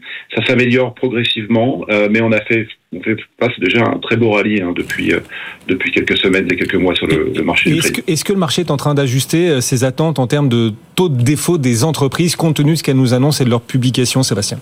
Oui, alors quand on regarde sur la partie taux de défaut, on est plutôt là aussi sur une stabilisation euh, relative du, taux de défaut euh, d'ici la fin de l'année. Euh, si on regarde les agents de notation et notamment S&P, il n'y a pas eu de modification de ces prévisions de taux de défaut sur les entreprises à yield. Il devrait rester stable en Europe. On attend 3,5 d'ici décembre 2024. C'est un taux qui est qui est inchangé depuis plusieurs mois. cependant, il faut quand même noter que malgré cet optimisme que vous voyez sur les, sur les marchés, de nombreuses entreprises vont faire face à des charges d'intérêt plus élevées, même si les spreads se resserrent. Euh, les taux euh, restent quand même élevés. On, est sur le 10 ans allemand euh, autour de, de 4. Et donc c'est en moyenne 2%, 200 points de, base, points de base pardon, plus élevé que, que, que, la dette existante. Ah donc les défauts vont arriver à 3,5 en moyenne d'ici décembre 2024. C'est toute la famille qui est réunie. Sébastien, Sabrina vous interroge également. Oui, Sébastien, alors quid du marché primaire? Ben, Le marché primaire, euh, on a eu un mois de janvier qui a été euh, record. Euh, on vous avez parlé beaucoup de records.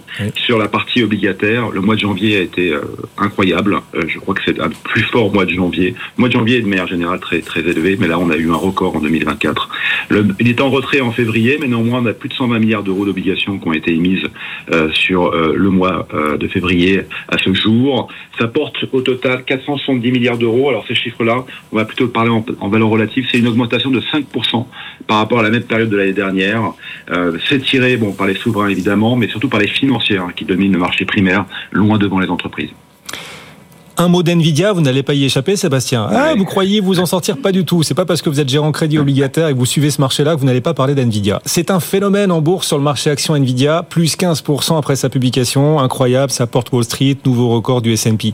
Est-ce que sur le marché obligataire aussi Nvidia est un, un, un phénomène? Alors je vais, je vais vous décevoir. Euh, alors là, sur les jeunes d'aujourd'hui, il se passe rien euh, sur euh, sur Nvidia. si vous prenez une souche en dollars, la 2031, les prix ne bougent pas. Euh, mais il faut quand même dire que Nvidia est une entreprise de très bonne qualité quand on la regarde du côté crédit. Hein. C'est une entreprise qui est notée A1, A+, euh, perspective stable. Euh, les, les, notations d'ailleurs de chez S&P ont été progressivement euh, augmentées. On est passé de A- à A, A+, en l'espace de, de 3-4 ans. Euh, la liquidité de Nvidia est considérée comme exceptionnelle par, par S&P. Donc, euh, très bon résultat, certes. On a une politique crédit qui est excellente. Non, il n'y a pas d'impact sur le marché du crédit. Euh, on est sur des bonds qui se traitent autour de 83. Et est-ce qu'ils vont tellement bien qu'ils n'ont pas besoin de recourir au crédit et à l'emprunt pour euh, se développer? Est-ce qu'ils peuvent enjamber ce marché obligataire finalement, Nvidia? Bah, Là, ils pourraient, ils pourraient enjamber ce marché obligataire, hein, puisque leur, comme leur, leur, position, leur liquidité est bonne. Maintenant, euh, ils ont 10 milliards de dettes euh, obligataires euh, sur ce marché, hein, euh, en, en, dollars, je parle. Ils se refinancent, et on sait qu'ils vont refinancer un milliard, euh, un peu plus d'un milliard, un milliard deux, un milliard trois en, 2000, en 2024, puis après en 2026, 2028. Donc c'est très bien étagé au niveau de la dette. ils en ont 10 milliards, c'est pas beaucoup pour une boîte comme comme Nvidia, donc. Mmh ils l'utilisent, mais c'est pas pas des accros. Sébastien Barthélémy depuis les bureaux de Kepler Chevreux sur ce marché du crédit, la réaction du marché obligataire aux différentes publications, y compris y compris celle d'Nvidia. Merci beaucoup de nous avoir accompagnés, Sébastien, cet après-midi. Le CAC 40 est donc en hausse, plus de 7900 points, nouveau plus haut absolu, nouveau record aussi du S&P. Le Nasdaq gagne plus de 2% et Nvidia à plus 15. Jean-Édouard, euh, Jean-Édouard, Jean-Edwin Réa est avec nous. Pourquoi Jean-Édouard, Jean-Edwin? Jean-Edwin, Jed, tout le monde m'appelle Jed. Jed, Jed est avec nous pour euh, Quadri Capital, continuer de parler de la tech et d'Nvidia, cette euh, séance phénoménale effectivement. Certains comparent la courbe d'Nvidia en bourse à celle de Cisco au début des années 2000. Euh, vous achetez cette comparaison ou vous la jetez en l'occurrence? Vous estimez qu'elle n'est pas euh, Non, je l'achète pas. Le, point qu'ils ont en commun, c'est que ce sont des vendeurs de pelles dans un grand cycle de capex. À l'époque, c'était l'internet. Maintenant, c'est l'IA. Mais l'internet a été financé par des télécoms qui étaient surendettés et ça s'est arrêté brutalement quand ils ils ont arrêté de lever de la dette. Euh, L'autre point, c'est que Cisco, euh, certes, c'était le numéro un des réseaux et euh, c'était l'enjeu principal, mais là, on est beaucoup plus sur euh, des, supercalculateurs, une valeur ajoutée qui est bien plus puissante. Si je pourrais peut-être un peu plus comparer à cette époque-là, mmh. on est plutôt sur Intel plus Windows c'est-à-dire et le microprocesseur et le système d'exploitation et du Cisco en plus parce que Nvidia a racheté Mellanox il y a maintenant 4 ans et ils ont en fait toutes les cartes réseau qui sont connectées en fait à leur chiplet et à leur GPU. Donc euh, ils, ils possèdent probablement 80% de la valeur euh, de, du hardware de l'IA. et du software. Il y a des changements de recommandations à l'appel. En l'occurrence, on parlait de pelle avec Nvidia après cette publication incroyable d'hier soir. Bernstein, c'est spectaculaire. Bernstein passe euh, en objectif de cours hein, de 700 dollars à 1000 dollars. Voilà, il passe directement de 700 à 1000 dollars. Euh, JP Morgan passe directement de 650 à 850 dollars comme objectif de cours sur ce titre Nvidia. Et puis on a au contraire une banque qui abaisse son objectif de cours. UBS. Coquetterie ou pas? Ouais. UBS, ouais. UBS qui passe de 850 à 800 dollars. Bon. C'est marrant, enfin, c'est pour, Ben, pour il- faire parler, c'est pour se distinguer ou c'est marketing encore Non, c'est c'est- Il y a des il a- investisseurs derrière, donc il a sérieux. observé des choses que j'ai déjà mentionnées, qu'on a observé. ouais. C'est que euh, l'amplitude de la euh, de la de la quantité, on va dire, de, de revenus qu'ils ont Hmm. dé- délivré pour battre les estimations, Oui, c'est proportionnelle la même en fait tout- et- ouais. depuis trois trimestres. Donc en, en relatif, elle est moins importante. L'autre chose, en fait, c'est qu'on rentre dans un changement de cycle de produit, donc il y a plus de risques. On va passer de, de- du machine learning vers l'inférence et on passe de de- d'un microprocesseur à un autre et on rentre dans un marché où ils seront probablement pas aussi monopolistes qu'ils étaient juste avant. Et puis il y a d'autres aspects qui sont que, euh, en fait, la réalité de cette publi, c'est qu'ils étaient on budget. C'était comme prévu d'un point de vue interne à l'entreprise. C'est juste que le titre était à moins 10 sur les trois séances qui ont précédé. Eh oui. Donc, Là, on vient presque au cours de lundi. donc le plus fait, je 15, c'est un peu ouais. un plus 5, si je puis dire. Bon. D'accord. Ouais, effectivement. On a un auditeur, il s'appelle Elliot Ness sur X, le réseau X, qui nous dit, alors lui, il est inquiet, manifestement, il nous dit ne pleurnichez pas quand la grenouille éclatera. Wow. C'est la grenouille qui veut se faire plus grosse que le bœuf, pas du tout. Non, Ouais, là, je crois non, que c'est Bon. incontestable que c'est la locomotive de l'IA. Tout passe par eux, mais Mm. c'est un cycle. C'est le début, et je pense qu'après, on va dans peu de temps rentrer dans la période où on va beaucoup plus se préoccuper des applications et des interfaces de l'IA. Notre quotidien avec l'IA, ça sera beaucoup plus importante que euh, le déploiement massif de cash dans les data centers. Mais pour nous investisseurs, Oui. c'est la phase actuelle, et on est vraiment là-dedans. Et On- quitte à investir dans l'IA au- au-delà d'NVIDIA, parce que c'est vrai, à un moment, On on va, passer, idées, bien on va passer dans la phase suivante de développement de l'IA, sur laquelle NVIDIA sera moins monopolistique, peut-être, on verra. Euh, Dans ce cas, quelle valeur est-ce qu'il faut privilégier d'après Bah, vous? L'IA, c'est sûr que ce sont des semi-conducteurs, mais c'est aussi des données. L'IA se nourrit de données, des monstrueuses quantités de données. Et ces données, il faut les stocker. Donc nous, on investit pas mal dans des sociétés qui font des bases de données. Des bases de données qui ont, euh, qu'on appelle NoSQL, qui sont un peu plus euh, spéciales, qui, qui ont tendance à pouvoir traiter euh, des données très hétérogènes. Euh, Là-dedans, on a une société qu'on aime beaucoup qui s'appelle MongoDB, qui a une valorisation qui est un peu excessive, donc il faut faire aussi attention. Oui. On peut éventuellement investir dans Oracle, qui a une valorisation qui est beaucoup plus euh, acceptable dans les cours actuels. Bon, et à 23h, vous atterrissez sur la Lune, c'est ça? Il y a un alunissage ce soir à 23h. 23h30, exactement. Qu'est-ce qui se passe à 23h30 précisément? Euh, figurez-vous qu'il y a euh, exactement une semaine, jeudi dernier, SpaceX a décollé une fusée, une roquette dans laquelle il y avait un passager qui est une nacelle. Ah, je croyais que vous alliez dire un passager qui est de l'IA. Non, on pas, n'embarque pas de l'IA sur la Lune. euh, la, la- la nacelle est Ouais. entièrement préprogrammée euh, et sa destination c'est le pôle sud de la Lune. Hmm. Euh, pourquoi le pôle sud de la Lune? Euh, Il y aurait de la glace. Et dans la glace, il y a de l'hydrogène et de l'oxygène. Donc on peut éventuellement évoquer euh, une survie humaine, une station spatiale. Et il y a aussi euh, potentiellement de l'hélium 3 sur la Lune, qui est très important. Il est ultra rare euh, sur, sur Terre pour la fusion nucléaire. Donc il y a des enjeux géostratégiques euh, Mhm. et euh, les Américains n'ont pas été sur la Lune depuis 1972. Or, euh, on a vu récemment les Chinois, les Indiens, Et- etc. Donc c'est aussi de la politique. Et c'est Intuitive Machines qui est un groupe coté à Wall Street qui, qui, qui est embarqué là-dedans. Donc nous avons investi Voilà. dans Intuitive investisseur. Machine et c'est eux qui ont lancé cette nacelle. Et si elle se pose sans s'écraser, il y a quand même 50% de nacelles qui s'écrasent à la- à l'alunissage. Et donc euh, on espère beaucoup que Ah oui. Ça fera notre fortune. Vous jouez votre portefeuille là ce soir. 23h30, l'alunissage. Donc merci beaucoup Jean-Edwin Réal. La patrouille qui nous appelle, vous avez entendu l'alerte, c'est Fabien, notre réalisateur. Vous êtes en retard. Il est 17h, on est un peu en retard effectivement.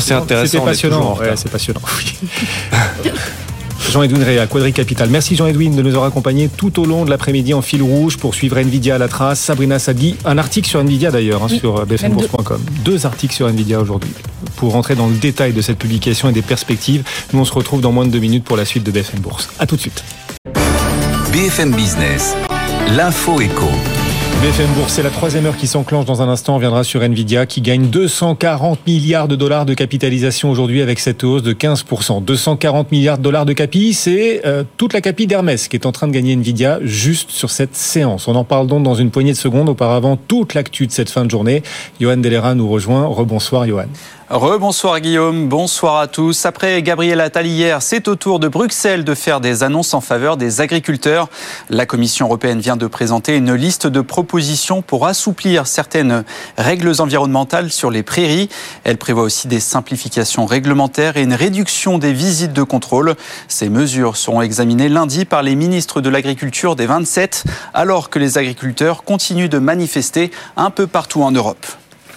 Auchan tombe dans le rouge en 2023 avec une perte nette de 379 millions d'euros.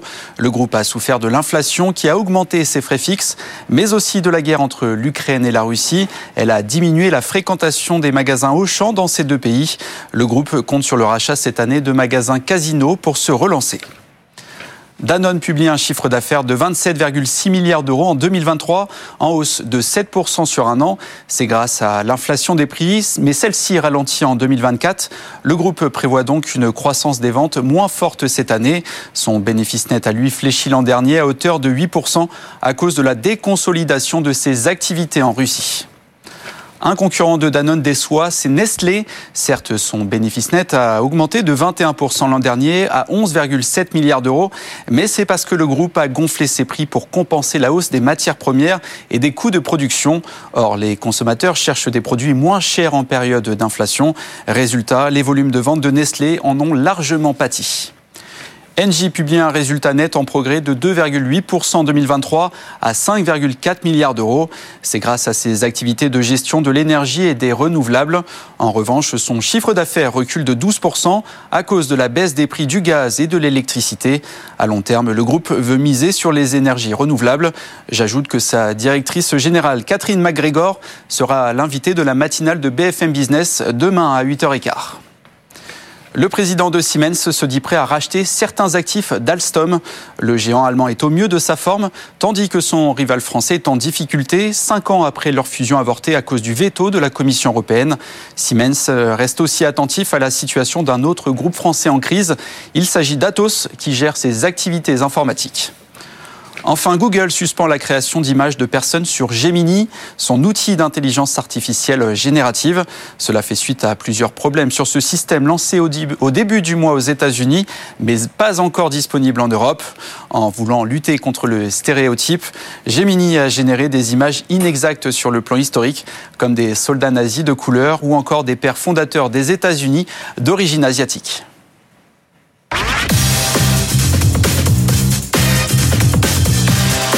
BFM Business, vos placements, nos conseils, BFM Bourse avec Guillaume Sommerer. Quelle séance quelle séance sur les marchés aujourd'hui Ça avait super bien commencé ce matin. Tokyo, la bourse du Japon, qui a battu un record historique ce matin pour la première fois en 35 ans. Le S&P 500 qui sous nos yeux est en direct et en direct et sur un plus historique lui aussi le S&P 500 à 5060 points et en Europe on n'est pas en reste. Étienne nous accompagne, Étienne Braque depuis la Tour Euronext. On vit aussi Étienne une très très belle séance à la Bourse de Paris.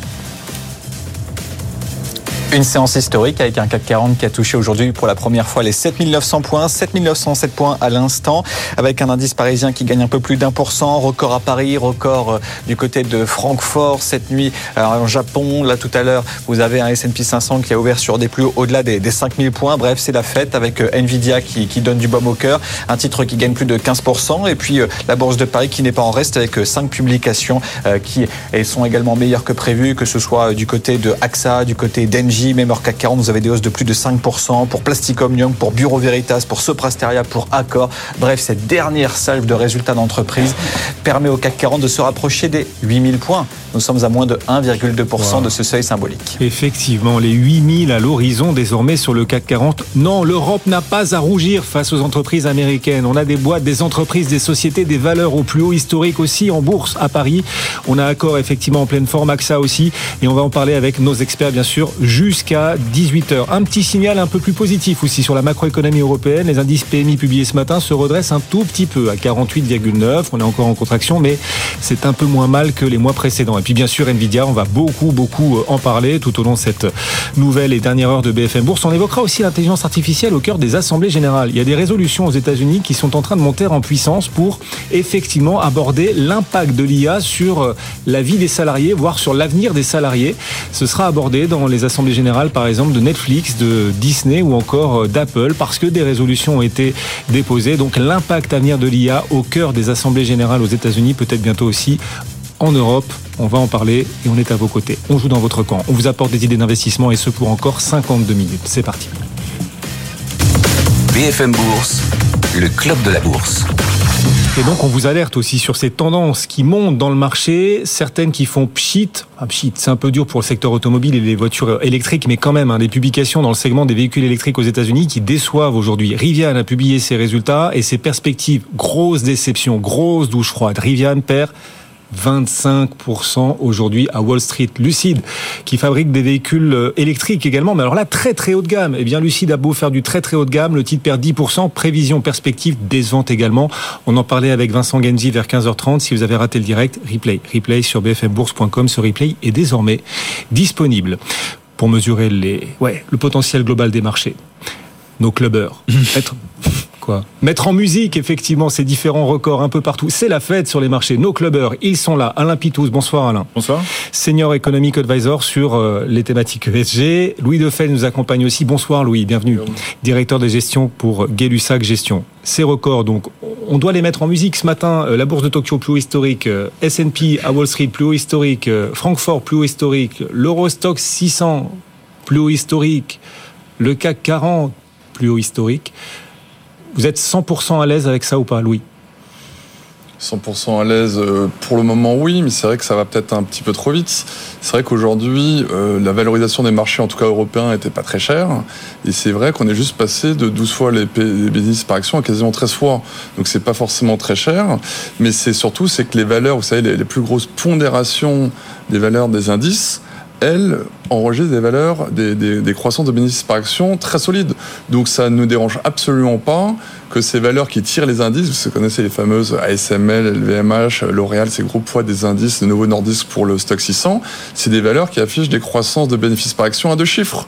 Donc certes, c'est des valorisations qui sont un peu élevées, mais il n'y a pas forcément de raison de euh, remettre cette tendance en cause. Pour l'instant, ça va plutôt bien, donc attention, les arbres ne montent pas non plus au ciel, mais pour le moment, il n'y a pas de raison que la bourse de Paris continue euh, vous disiez tout à l'heure qu'on arrive vers les 8000 points. Voilà, on est un peu plus d'un pour cent. Il n'y a pas de raison qu'on n'avait pas touché ce record historique à la Bourse de Paris. Oui, on est à à peine 1,2% des 8000 points. C'est ce qu'Étienne Braque nous disait il y a un instant. On vient les toucher, là, presque les caresser déjà du doigt. Ces 8000 points sur le CAC 40. La bonne nouvelle, c'est qu'on ne peut pas dire, comme depuis 10-15 ans, que les marchés sont alimentés par les baisses de taux des banques centrales, les liquidités artificielles. Là, euh, les banquiers centraux ont relevé leurs taux et surtout les publications des entreprises sont au rendez-vous. Les liquidités, elles viennent des entreprises aujourd'hui, Louis. Pour, une fois, c'est assez intéressant, c'est qu'on ne va pas être 100% focalisé sur les banquiers centraux. Je pense que les banquiers centraux ont fait un, un bon travail. Ça a été un peu les attentes des, des, analystes du marché étaient pour mars une première base de taux, c'est plutôt juin, même peut-être euh, septembre qui sait que les chiffres d'inflation sont là. On a vu, vous parliez tout à l'heure des, des,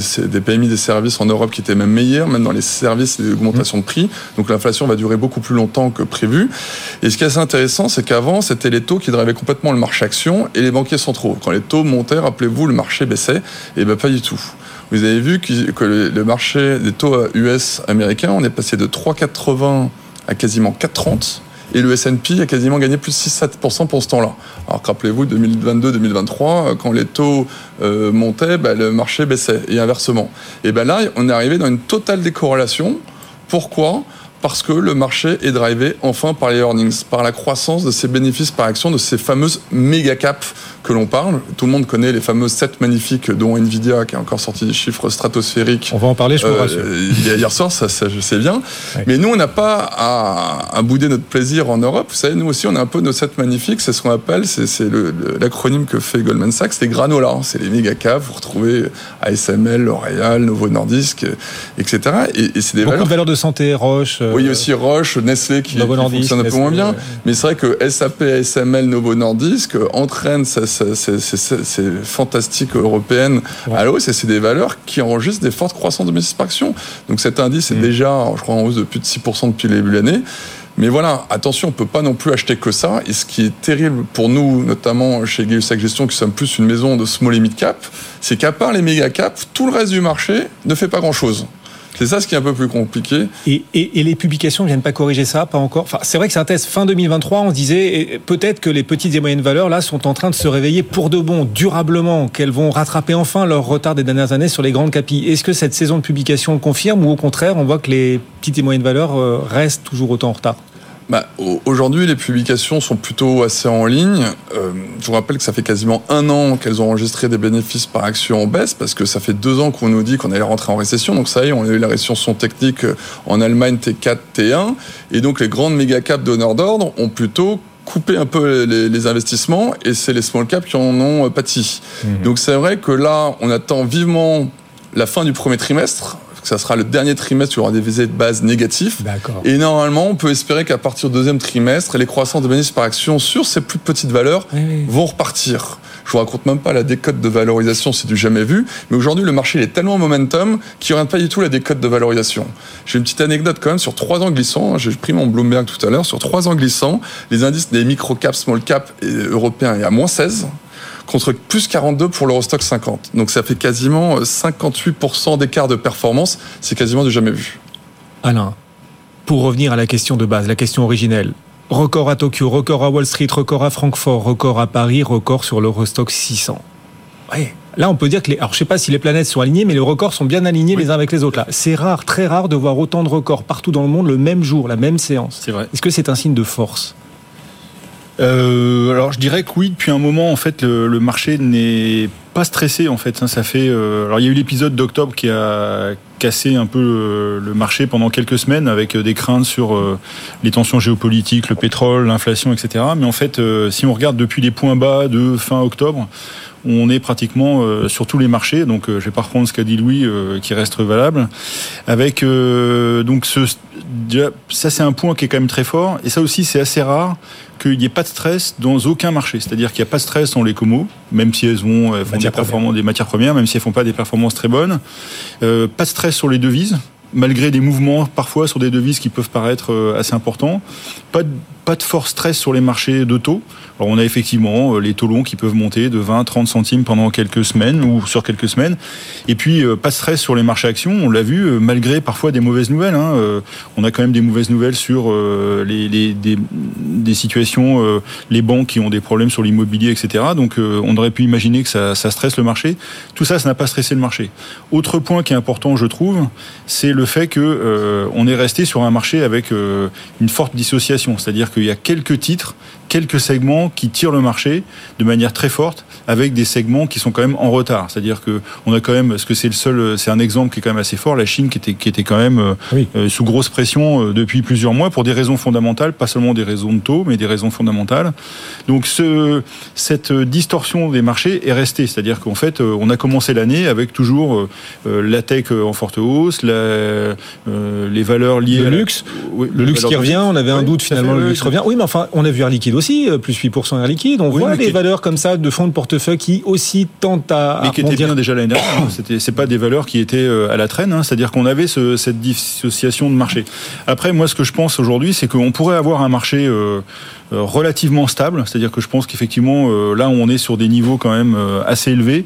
Pourquoi? Parce qu'en fait, Et Pas en valorisation, pas en valorisation. oui, mais moi je regarde un peu les marchés. Euh, Après, euh, les, les marchés, euh, et je regarde les indicateurs. euh, moi, je travaille avec AI for Alpha et on regarde les indicateurs euh, euh, liés à l'IA et on regarde euh, on les, salue. marchés. On salue euh, effectivement Jean-Jacques Ouana, Jean-Jacques qui, qui vient assez régulièrement ici et qui, euh, et qui, qui, qui travaille beaucoup sur ces thèmes-là, Mmh. avec euh, donc euh, un, un, un surachat quand même assez marqué sur ces valeurs maintenant. C'est-à-dire que, en fait, on le voit, euh, si on regarde depuis euh, fin d'année, depuis euh, le 20, 20, décembre à peu près, les techs, hormis les quelques grandes techs qui ont continué leur performance, on est quand même sur des marchés qui, qui patinent un petit peu. Donc ça, c'est quand même, je pense, un élément à noter, avec à contrario des segments qui pourraient repartir. on regarde la Chine qui peut repartir, on regarde les financières qui pourraient repartir un petit peu. On regarde, vous voyez, des segments qui étaient quand même un peu en retard comme ça qui pourrait compenser pour une partie. Alors ça compensera pas tout si jamais il y avait un retracement sur les valeurs euh, de tech, mais en tout cas, euh, je pense que ça fait un marché qui globalement devrait être pas trop mal.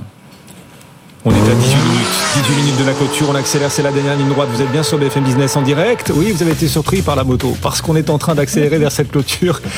Oui, je vous ai vu Alain, Louis. On est en hausse sur le CAC 40, ça se présente très très bien. On devrait euh, toucher un nouveau record de clôture. Hein. Tout à l'heure sur le CAC 40, Etienne sera avec nous depuis la tour Euronext. 7914, 7915 points même à l'instant sur le CAC, qui est en nette progression. Grâce à, alors bien sûr Nvidia, et on va vraiment en parler en détail dans un instant, on vous rassure, vous êtes peut-être surpris qu'on n'en ait pas encore parlé alors que le titre gagne 15%, mais c'est parce qu'on a parlé que de ça depuis deux heures. FM Bourse, c'est de 15h30 à 18h. Donc c'est vrai qu'on en a beaucoup parlé, et on va s'y remettre dans un instant promis. Mais il y a aussi Stellantis qui gagne 3%. Il y a aussi STM grâce à Nvidia. STM gagne 3%. AXA aussi, belle publication, relèvement du dividende. AXA gagne 2,8%. Accor, l'excédent brut d'exploitation pour la première fois dépasse 1 milliard d'euros. Accor en profite et gagne 7%.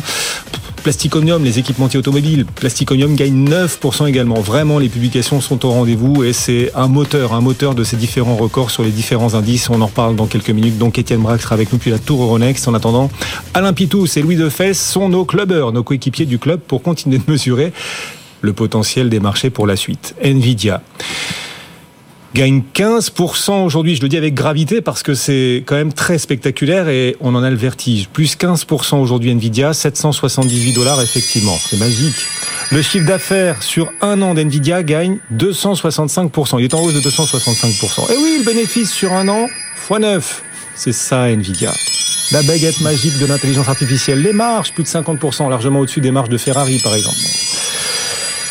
Jusqu'où là Est-ce que euh, cette hausse d'NVIDIA de 15%, 240 milliards de dollars de capitalisation gagnée rien qu'aujourd'hui sur NVIDIA 240 milliards, c'est plus que la capitalisation d'Hermès qui est en train de gagner Nvidia avec sa hausse aujourd'hui. C'est aussi la première fois qu'une entreprise gagne autant en capitalisation en une seule séance de l'histoire. Il y a 2-3 semaines, Meta avait gagné 200 milliards. Là, Nvidia bat Meta. Nvidia bat Meta en gain de capitalisation en un jour. Qu'est-ce que vous vous dites face à la réaction des marchés sur la publication et les perspectives annoncées hier soir? Oui. C'est assez justifié. Je vois souvent dans les articles beaucoup de gens comparent par rapport à la bulle Internet. Mais sauf que pendant la bulle Internet, il n'y avait pas de résultat. La Nvidia, comme vous venez de dire, a multiplié son résultat par 9. La croissance du chiffre d'affaires est vraiment là. Et en plus, le patron a dit que ça y est, les commandes, c'était maintenant. C'est pas, ça y est, on atteint le pic et ça va repartir. C'est que, entre guillemets, le début. Donc, quand vous commencez à regarder les ratios 2024-2025, comme c'est une, très forte croissance, tout de suite, euh, force facialement, vos résultats sont chers, mais ça redescend très très vite. Et quand vous regardez, vous savez, le fameux PEG ratio, donc c'est le PE par rapport euh, à la croissance des bénéfices par action, mais à la limite, Nvidia s'est jamais payé aussi peu cher. Parce que la très très forte hausse de Nvidia, c'était fait alors que les résultats n'avaient pas encore suivi. Donc on avait pu penser que c'était très cher. Mais ce qui est bizarrement, c'est que là, depuis 3-4 mois, la hausse qui se fait avec Nvidia se fait avec une croissance qui est encore plus rapide. Ah oui. Donc c'est les résultats vont plus vite que la hausse du titre en bourse. Bah, depuis quelques mois, donc pour la première fois depuis longtemps. Là, bon après, vous savez, les armes pas au ciel, donc on verra les effets de base vont devenir de plus en plus difficiles à Et planer. Puis, juste pour relativiser en plus, ces deux dernières séances, Nvidia avait reculé. C'est-à-dire que la hausse de 15% aujourd'hui, elle nous ramène à peine au-dessus des cours de lundi dernier. Non, mais juste pour le remettre en contexte. Les gens avaient peut-être eu un peu peur en effet depuis deux jours, parce que c'est vrai qu'il n'y avait jamais eu autant d'options de, volatilité sur cette titre, parce que tout le monde pensait que ça allait faire soit plus 15, soit moins 15, euh, comme si c'était une micro-cap euh, américaine. Donc voilà, donc pour le moment, c'est un peu comme les 7 magnifiques. ça fait plus 15 comme une micro-cap, là. voilà. Non, mais de toute façon, c'est hallucinant. Les, les méga-caps sont en train, il y a des telles thématiques. C'est vrai que dans Nvidia, c'est clairement euh, l'intelligence artificielle. Il y a Novo Nordisk, comme avec Ellie, sur l'obésité. En ce moment, il y a des nouvelles thématiques qu'il n'y avait pas avant qui euh, sont en train de, bouleverser complètement euh, le, paysage boursier. Quoi. Alain, comment est-ce que vous qualifieriez la, réaction des marchés plus 15% Nvidia aujourd'hui? En fait, c'est pratiquement une réaction à minima, c'est-à-dire qu'en fait, euh, on revient se caler sur euh, une valorisation pratiquement normale euh, de ce titre. Alors après, je pense que il y a la réaction de marché, et puis il y a ce que fait Nvidia qui explique aussi son comportement. Et je pense qu'il y a quand même quelques éléments assez forts, c'est-à-dire qu'en fait, donc bon, l'IA et toute la narrative, tout le narratif autour de l'IA, c'est très bien. Après, Nvidia fait quelque chose à très haute valeur ajoutée. Donc ça, c'est quand même un élément euh, euh, qui fait, qui met des barrières à l'entrée pour la concurrence. C'est-à-dire qu'on voit que, par exemple, euh, certains cherchent des opportunités pour essayer de trouver quelqu'un d'autre qui les fournira. C'est très difficile et on voit les investissements qu'il faut faire. On voit que OpenAI dit qu'il veut le faire, et il veut accéder à cette technologie. Grosso modo, ils sont prêts à mettre 7 milliards sur la table sur 10 ans, ce qui signifie un peu l'investissement qu'il faudra faire pour être ne serait-ce qu'au niveau actuel de Nvidia. Donc ça, c'est quand même un point important. L'autre point qui euh, les aide dans leur développement, c'est le fait d'être en collaboration avec leurs clients de manière très forte, puisqu'en fait, et ça faut pas l'oublier, Nvidia ne fabrique pas. Nvidia euh, délègue euh, sa fabrication et donc n'est que sur la partie intellectuelle, on va dire, de la conception. Et ça, c'est également une manière d'être beaucoup plus réactif euh, si on regarde, et vous évoquiez les marges, mais c'est monstrueux, les marges de Nvidia sont combien, phénoménales. En brut, à 75%, et en net, on est à une soixantaine de pourcents. Donc, c'est quasiment deux fois les marges de Ferrari, qui est euh, une référence en termes de marge. C'est ça. Et pourquoi Et aussi, euh, ce qui a été intéressant cette année, c'est que la croissance s'est fait avec, donc si je sais plus combien, la croissance du chiffre d'affaires sur l'année, c'est x 9. Fois 9. Ils ont fait 25% de dépenses supplémentaires. Donc, ils, sont, ils ont une capacité à, à contrôler ça.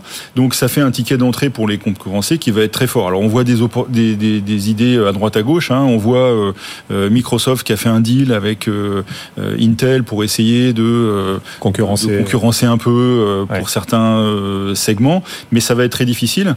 Et le, point qui est très important, c'est que leurs clients avec lesquels ils travaillent commencent à faire des gains sur l'IA. C'est-à-dire qu'on voit Meta, avec lequel il y a une énorme collaboration. Hein. Meta et Nvidia sont en collaboration très étroite. D'ailleurs, Meta compte acheter cette année 300. Ah bah c'est votre chiffre d'ailleurs.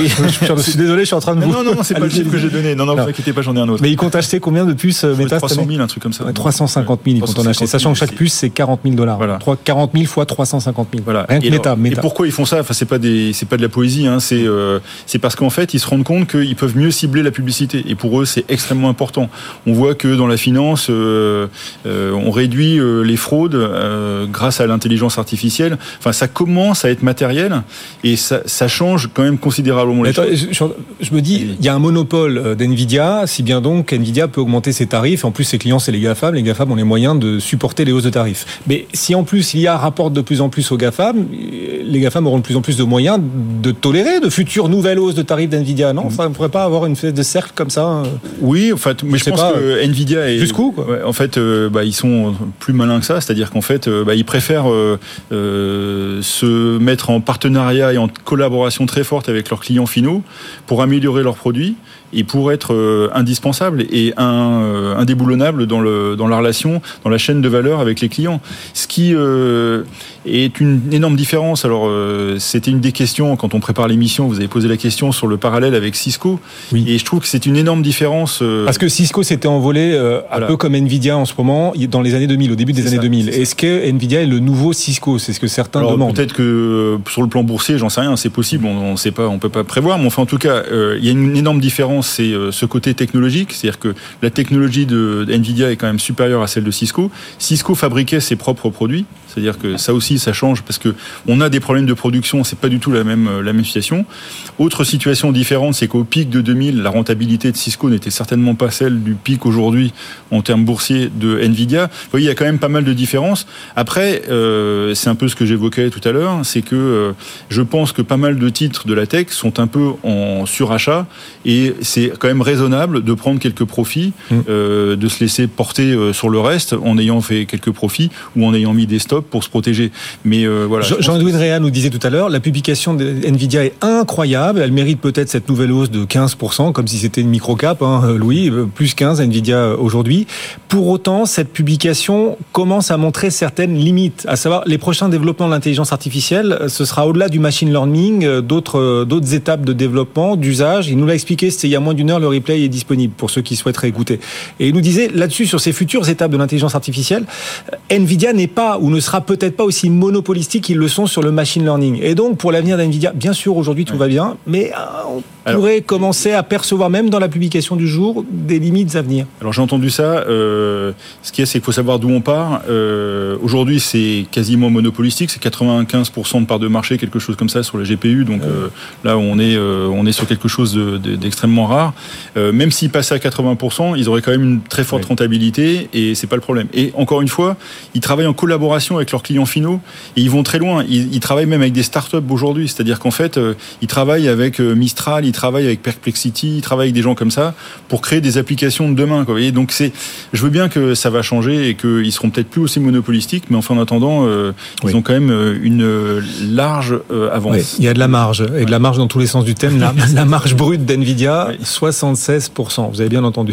Mais je dirais que par contre, la, la- la- la fragilité de Nvidia, c'est justement qu'ils fabriquent pas eux-mêmes et ils fabriquent avec TSMC, donc euh, c'est quand même un sujet. hein. Louis, euh, là-dessus, vous suivez plus les petites et moyennes valeurs, donc on est très loin d'être. Enfin, Nvidia, c'était pas une énorme valeur il y a quelques années, c'est en train de que ce, qui, devenir. ce qui est intéressant, tout, tout a été dit euh, très, très brillamment par, par Alain, mais c'est vrai que je regarde, c'est vrai que c'est vraiment devenu un baromètre. Hier, on s'ennuyait vraiment sur les marchés financiers. Tout le monde attendait euh, 22 heures. Compte à rebours Nvidia. de Nvidia.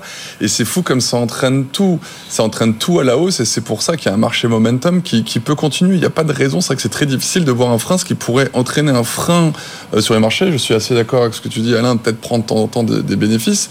Mais c'est ce qui est assez impressionnant, c'est que, OK, les Américains et Nvidia, mais nous, on a ASML. ASML aussi, c'est un monopole. Hein. Et ASML est incontournable aujourd'hui euh, dans le monde entier euh, si vous voulez euh, re- euh, faire la miniaturisation euh, des puces. Donc vous n'avez pas le choix. Donc c'est vrai que nous, ASML, maintenant qui est la première capitalisation de l'Eurostox, c'est ça ce qui propulse à la hausse l'Eurostox. C'est pour ça que Souvent, on dit que les small sous-performent un peu. Je suis toujours désolé, hein, je reviens toujours à- un peu à... Small is beautiful. Small is beautiful, mais en fait, problème. le problème, c'est qu'avant, dans les large caps, les premières pauses, c'était des, des grosses majors, c'était les Total, Sanofi, BNP, qui étaient des, des gros paquebots. Bah, Aujourd'hui, les premières boîtes, c'est des sociétés qui sont en très très forte croissance, comme Novo Nordisk ou ASML. Vous êtes en train de nous dire que les derniers seront les premiers. Les, Non, small caps deviendront non, ce la grenouille se transforme en bœuf parfois. Est-ce que c'est la grenouille devenue bœuf? Voilà, donc donc c'est vrai que la, la tendance est, est- est très forte, c'est vrai qu'il faut, garder euh, ce, ce bon momentum. Effectivement, ARM, les concurrents, les concurrents qui profitent aussi de la publication d'NVIDIA, ARM gagne 8%, on a SML, vous en parliez, qui gagne aussi 5,5%. Puis Étienne, qui nous appelle depuis la tour Euronext à quelques minutes maintenant, 6 minutes de, de la clôture, ça se présente très très bien en Europe ce soir, Étienne. Avec un CAC 40 qui va encore toucher un record ce soir euh, au fixing. 7900 points, on verra. Mais en tout cas, pour l'instant, ils sont là. 7916 points. CAC 40 qui est donc euh, à moins de 100 points des, des fameux 8000 points, plus 1,3%. Record à Paris, record euh, pour le DAX à Francfort, record ce matin pour le Nikkei, le S&P 500 qui est au-delà des 5000 points, 5063 points. Bref, tout va bien pour l'instant. Même les volumes sont au rendez-vous. Vous avez quasiment 2 milliards d'euros négociés à 5 minutes du fixing. 17h30, merci Étienne. On vous retrouve donc dans quelques instants effectivement pour cette clôture en direct sur BFM Business. 17h30, on entre dans la Tata Room.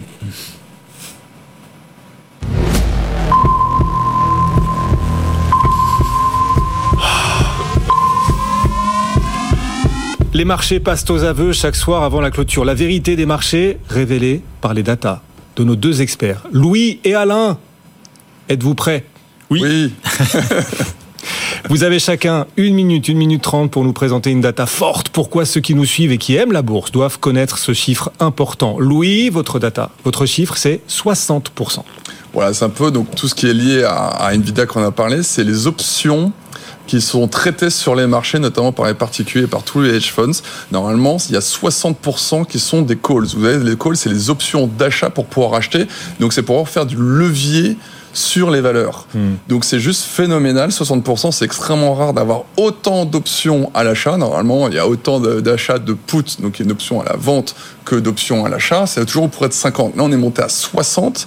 Et ça nous rappelle un peu, il y a deux ans, je sais pas si vous vous rappelez, quand euh, les petits particuliers avaient pris un peu leur revanche euh, contre les hedge funds en achetant des options d'achat sur euh, GameStop et AMC. Et ce qui avait fait exploser à la hausse de plus de 1000% parce que les hedge funds avaient dû racheter leurs shorts en catastrophe. Et ben là, ce qui se passe avec l'intelligence artificielle, c'est qu'il n'y a jamais autant d'options d'achat, pour gagner de l'argent extrêmement vite. Donc c'est peut-être ça où il faut faire peut-être attention. Évidemment, Nvidia, il n'y a pas de problème, on en a parlé, euh, c'est un autoroute, mais c'est peut-être les fausse valeur qui, qui bénéficierait de l'intelligence artificielle. On avait une valeur euh, BMR, je ne sais pas si vous connaissez BMR US, le ticker, qui a pris plus de 400% la semaine dernière, ah oui qui a reperdu 20, là, qui reprend plus de 15 aujourd'hui. Voilà, c'est ce qu'on appelle un peu les meme stocks, vous savez, qui sont très chers des, des particuliers aux États-Unis. Donc je ferai un petit peu attention à ces valeurs. Vous l'avez cité tout à l'heure, les AMD, les RM, les Marvel, tout ça sont en très très forte hausse aussi. Ce sont des dérivés de Nvidia l'intelligence artificielle. Donc voilà, normalement, quand tout ça est revenu au plus haut, souvent ça se finit pas, pas très bien. Donc c'est plus Et- pour les meme stocks que je parle plus que Nvidia, même- on en a parlé. Et même le fait que, pour revenir à Nvidia, qu'Nvidia soit devenu depuis le début d'année le titre le plus échangé au monde devant Tesla, est-ce que c'est pas mauvais signe d'une certaine façon, d'une certaine façon, puisque s'il est le plus échangé, ça veut dire qu'il est aussi euh, très vendu. Enfin, donc que les investisseurs restent pas forcément très très longtemps sur Nvidia, même si ce titre est, est en hausse. Mais je pense qu'il y a beaucoup de gens qui euh, écoutent les, les conseils intelligents d'Alain de, prendre de temps en temps un peu de profit. Prendre des gains, Parce que ça arrive. que les terres de forte hausse, ça vous devient un poids trop important Ouais. portefeuille. Donc évidemment, prendre quelques profits petit à petit. Quoi. Vous vous êtes livré, Louis? C'est au tour d'Alain. Alain Pitous de nous livrer sa data. Votre chiffre, Alain, 100 milliards. 100 milliards, pas un sou de moins, pas un sou de plus. Alors c'est quoi? C'est euh, les résultats des 20 principales banques hors euh, Grande-Bretagne, hors UBS qui a fait des résultats exceptionnels avec euh, l'acquisition de, Crédit Suisse. C'est un chiffre historique légalement, également. C'est-à-dire qu'en fait, on était à 78 milliards en 2022 euh, et trois quarts de, des banques ont affiché un record historique de résultats. Euh, donc euh, c'est quand même un point à noter. Après des années euh, assez difficiles sur le plan boursier, hein, c'est-à-dire que c'est pas un secteur qui est très poussé par les par les investisseurs. Et même nos cinq françaises réalisent des résultats exceptionnels puisqu'elles ont fait euh, 27 milliards pratiquement de résultats. Donc tout ça c'est plutôt assez positif. Avec un autre point qui est assez positif, on l'a vu avec AXA aujourd'hui, c'est une augmentation du retour aux actionnaires. 65% de ces 100 milliards vont être retournés aux actionnaires. 65% qui de est un, retour. un montant historique entre les dividendes et les rachats d'actions, avec un record. C'est Unicredit qui va faire 90% de retour à l'actionnaire. Bon, on, jugera plus tard si c'est pertinent de faire euh, autant Oui. de retour aux actionnaires. enfin, Ils font, ils de la bourse Unicredit là pour le coup. Ça fait Voilà. beaucoup de cours, on imagine. alors après, euh, si on n'est pas très inquiet sur l'économie en 2024, euh, quand on a pris des bénéfices sur Unicredit, sur ASML ou sur des valeurs qui ont très fortement monté, se repositionner sur le cash, c'est très intelligent parce qu'en fait, ça rapporte un peu sans prendre trop de, de risques et puis vous pouvez attendre euh, un éventuel retracement, une éventuelle consolidation, ou bien aller sur ce genre de valeurs qui euh, n'ont pas fait des performances exceptionnelles. Euh, Alain, je dois choisir aujourd'hui entre Nvidia et une banque en Europe. J'investis dans quoi pour Alors, sur un horizon euh, 6 mois, je pense qu'une banque en Europe, ça se regarde. Sur un horizon euh, 10 ans, je serais peut-être un peu plus mesuré Bon. et je préférerais probablement un petit panier de valeurs tech. Et on rapp- Sur le cloud, par exemple. Bien sûr. Ah oui, sur du cloud, effectivement. Et l'intelligence artificielle sans cloud, sans données, ça donnera pas grand-chose. Il y a les données aussi qui vont avec. Bon, on- cette question, c'était une plaisanterie, bien sûr. Il faut toujours diversifier ses investissements, bien sûr. Exactement. Juste un dernier mot, il nous reste à peine une minute, vraiment une minute sur les assemblées générales qui approchent dans quelques semaines. Euh, on voit la thématique IA monter. Il y a, il y a effectivement des résolutions pour parler de l'impact de l'IA sur les salariés. Euh, Et c'est aux États-Unis, dans l'industrie du divertissement, que ça va être abordé au cœur des assemblées générales. Oui, ça va se généraliser, je pense, avec euh, les entreprises qui sont pas tout à fait partantes. hein. Elles ont euh, manifesté auprès de la SEC pour essayer de- d'annuler ces, euh, euh, ces demandes des actionnaires de- d'étudier ce qui se passait sur l'IA et comment ça allait être abordé pour les employés. On le voit, hein, c'est mais même dans des PME et des entreprises de taille moyenne, tous les salariés commencent à être, enfin dans beaucoup d'endroits, les salariés sont formés à, à l'IA. Euh, on voit que ça va changer leur, euh, leur euh, travail. hein. Pour ceux qui utilisent Copilot de Microsoft, euh, c'est un changement considérable. C'est beaucoup de productivité, donc beaucoup de questions parce que il va se passer énormément de choses. Donc, enfin pour le moment, les entreprises sont pas très chaudes pour pour répondre à ces questions. Mais bon, sur la productivité, Gilles Mouek, le chef économiste d'AXA, était avec nous tout à l'heure. Il nous disait à propos d'NVIDIA, il a accepté de commenter NVIDIA. Il n'est pas analyste d'entreprise, hein, Gilles Mouek. Il nous a dit NVIDIA, ce qui est rassurant, c'est que, un, l'IA semble effectivement euh, aller dans le sens de regain de productivité, ce qui est bon pour les économies. Et deux, NVIDIA, ce qui est bien, c'est que sa publication montre, montre que les marchés montent sur du solide. C'est-à-dire que pour la stabilité financière, ce sont les termes qu'il a, qu'il a utilisés. Pour la stabilité financière, la publication d'NVIDIA est une bonne nouvelle parce que cette valeur monte et les marchés montent sur du réel. Il y a vraiment des bénéfices. Après, il y, a un- il y a quelque chose à avoir à l'esprit quand même, en, en vraiment 20 secondes, c'est que euh, on cherche les gains de productivité dans l'économie. En fait, il faut les chercher dans le capital. C'est-à-dire que si on regarde l'évolution de Microsoft euh, sur 10 ans, euh, c'est le cours de bourse qui a le plus profité euh, de ces gains, on va dire, de productivité. Ça s'est transformé dans le capital et pas dans le salaire des, des, des- salariés. Effectivement. C'est une question qui va se poser pour l'IA de manière assez forte. Et au cœur des assemblées générales, IA et Assemblée générale, IA et AG, ça fait ESG. Et c'est Alain Pitou, senior advisor ESG. Merci beaucoup. La boucle est bouclée, effectivement. Louis de Fès, la patrouille nous rappelle, Fabien, on est un petit peu en retard. Louis de Fès, merci de nous avoir accompagnés, Louis. Gay-Lussac Gestion et dans un instant la clôture en direct. Étienne sera avec nous depuis la tour Euronext. À tout de suite. BFM Business, BFM Bourse, la clôture à Euronext. Étienne Braque est avec nous depuis la tour Euronext, effectivement la salle de contrôle du CAC 40, notre accès exclusif à l'indice parisien. Étienne, comment termine-t-on ce soir? En fanfare, avec un CAC 40 qui touche un nouveau record en séance et en clôture, comme hier. 7923 en séance, 7911 au fixing. C'est une hausse de 1,3%. Pour la première fois, le CAC 40 touche cette barre des 7900 points et désormais à moins de 1% des fameux 8000 points. Cette barre symbolique qui se rapproche à grands pas avec un nombre de records aujourd'hui sur les indices qui est juste énorme puisque vous avez euh, le Nikkei qui a battu son record de 30 ans cette nuit. Vous avez le DAX à Francfort qui est sur un plus haut historique au-delà des 17 370 points. Record pour le S&P 500 au-delà des 5 060 points. Vous avez un record pour le Dow Jones au-delà des 38 882 points. Bref, je m'arrête là. Les marchés sont au plus haut ou presque puisque vous avez la bourse de Zurich, elle qui est en retrait à cause de euh, Nestlé qui perd euh, quasiment 5% ce soir au fixing après la publication de ses résultats. Mais dans l'ensemble, ces résultats, eh bien, ils sont très bons. Regardez du côté de AXA qui gagne 2,8% à 32,06. Vous avez NJ qui gagne plus d'un pour cent. Hors CAC 40, vous avez Soprasteria qui gagne 10%, plus 7% pour Bureau Veritas, plus 6%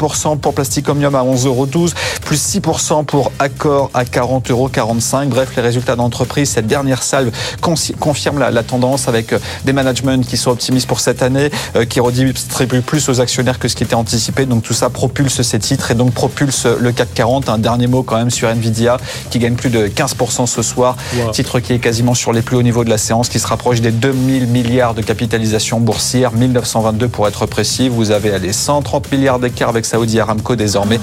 Nvidia, quatrième capitalisation mondiale désormais. Le CAC 40 donc en hausse ce soir, plus 1,3%, record historique en séance en clôture. 7911 points avec du volume puisque ce soir vous avez 3,6 milliards d'euros négociés dans le CAC 40. Effectivement, Étienne, et quelle séance, quelle clôture, quelle séance dingue. C'est rare, rarissime de voir autant d'indices battre chacun leur propre record le même jour. Romain Dobré est avec nous depuis Bourse Direct. Rebonsoir, Romain.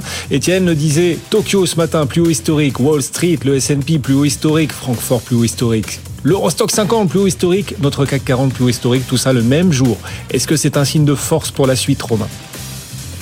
Oui, avec du volume en plus, euh, et en ayant pour l'indice CAC 40 qui était le plus, plus en retard dans- en, en termes de débordement de, de- de résistance majeure, euh, qui, qui rattrape. Donc effectivement, oui, c'est un signe de force. Maintenant, on arrive proche de niveaux techniques qui sont plus très loin. Effectivement, il y a la zone 7940, euh, 8000 sur le- sur l'indice parisien, sur le DAX autour de 4900, 4915 points sur l'Eurostox, pardon. 4900, 4915 points sur l'Eurostox. Euh, donc, ce sont des, des zones cibles qui sont probablement en mire, avec des niveaux de retournement qui sont loin maintenant, mais l'harmonie entre les différents indices, c'est quelque chose qu'on aime bien observer, d'autant plus quand on monte avec du volume. Alors attention, maintenant, on, on monte très très vite. On a débordé 7872, 7922 assez rapidement sur le futur CAC 40. 7971 semble être la prochaine cible légitime. Merci Romain. Romain Daubry, Bourse Direct à nos côtés chaque jour. Bonne fin de journée. Romain, merci de répondre si souvent à l'appel de BFM Bourse et BFM Business. Tout de suite, on va continuer de débriefer cette séance, vous apporter des clés pour la suite à la radio, à la télé et sur nos réseaux sociaux. On est à suivre en direct là, désormais, jusqu'à 18h sur notre fil X BFM Bourse, notre fil LinkedIn également. Vous pouvez bien sûr vous y abonner. C'est parti.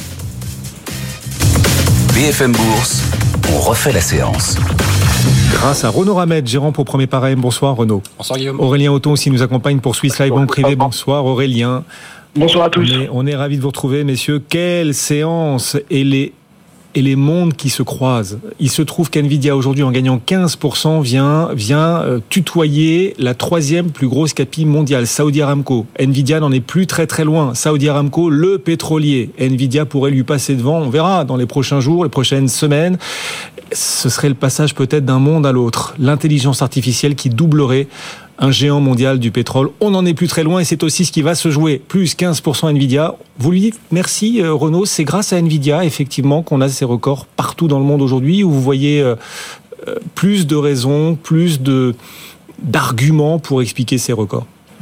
Bon, bah déjà, il y a un, un premier merci à Nvidia, c'est des résultats. Voilà, on monte aujourd'hui, les marchés, ils montent sur des résultats, donc c'est quelque chose de, de tangible. C'est pas sur des éléments euh, de valorisation, de par les taux. Euh, il y a un effet publication réel et concret. Ensuite, on peut observer que, que la hausse se fait euh, très rapidement sur les sur les indices, avec peut-être quelques fragilités techniques. Euh, on y reviendra. Ça peut appeler peut-être à une, une une respiration qui serait souhaitable. Mais pour en revenir au cas Nvidia, alors moi-même étant pas spécialiste techno euh, euh, ou autre, mais en tout cas la publication, parce que je regardais que les, les dernières publications, ce qu'on appelle le price action, la réaction du marché d'Nvidia, en fait, euh, malgré le fait qu'elle batte ses, ses attentes, euh, des- on avait des réactions de marché plutôt depuis les deux derniers trimestres bah, assez étales, voire négatives. Donc là, il y a un retour à un effet de grosse surprise. Alors le titre avait certes baissé avant, certains de vos auditeurs l'ont dit, mais ce que je- on peut retenir de la, de la publication, c'est que c'est sur trois interrogations du marché, c'est-à-dire euh, euh, le déficit offre-demande. Euh, le, PDG a expliqué qu'il y avait encore l'offre continuera à être contrainte sur 2004, sur 2024. Donc ça, c'était un point plutôt rassurant pour la tenue des prix.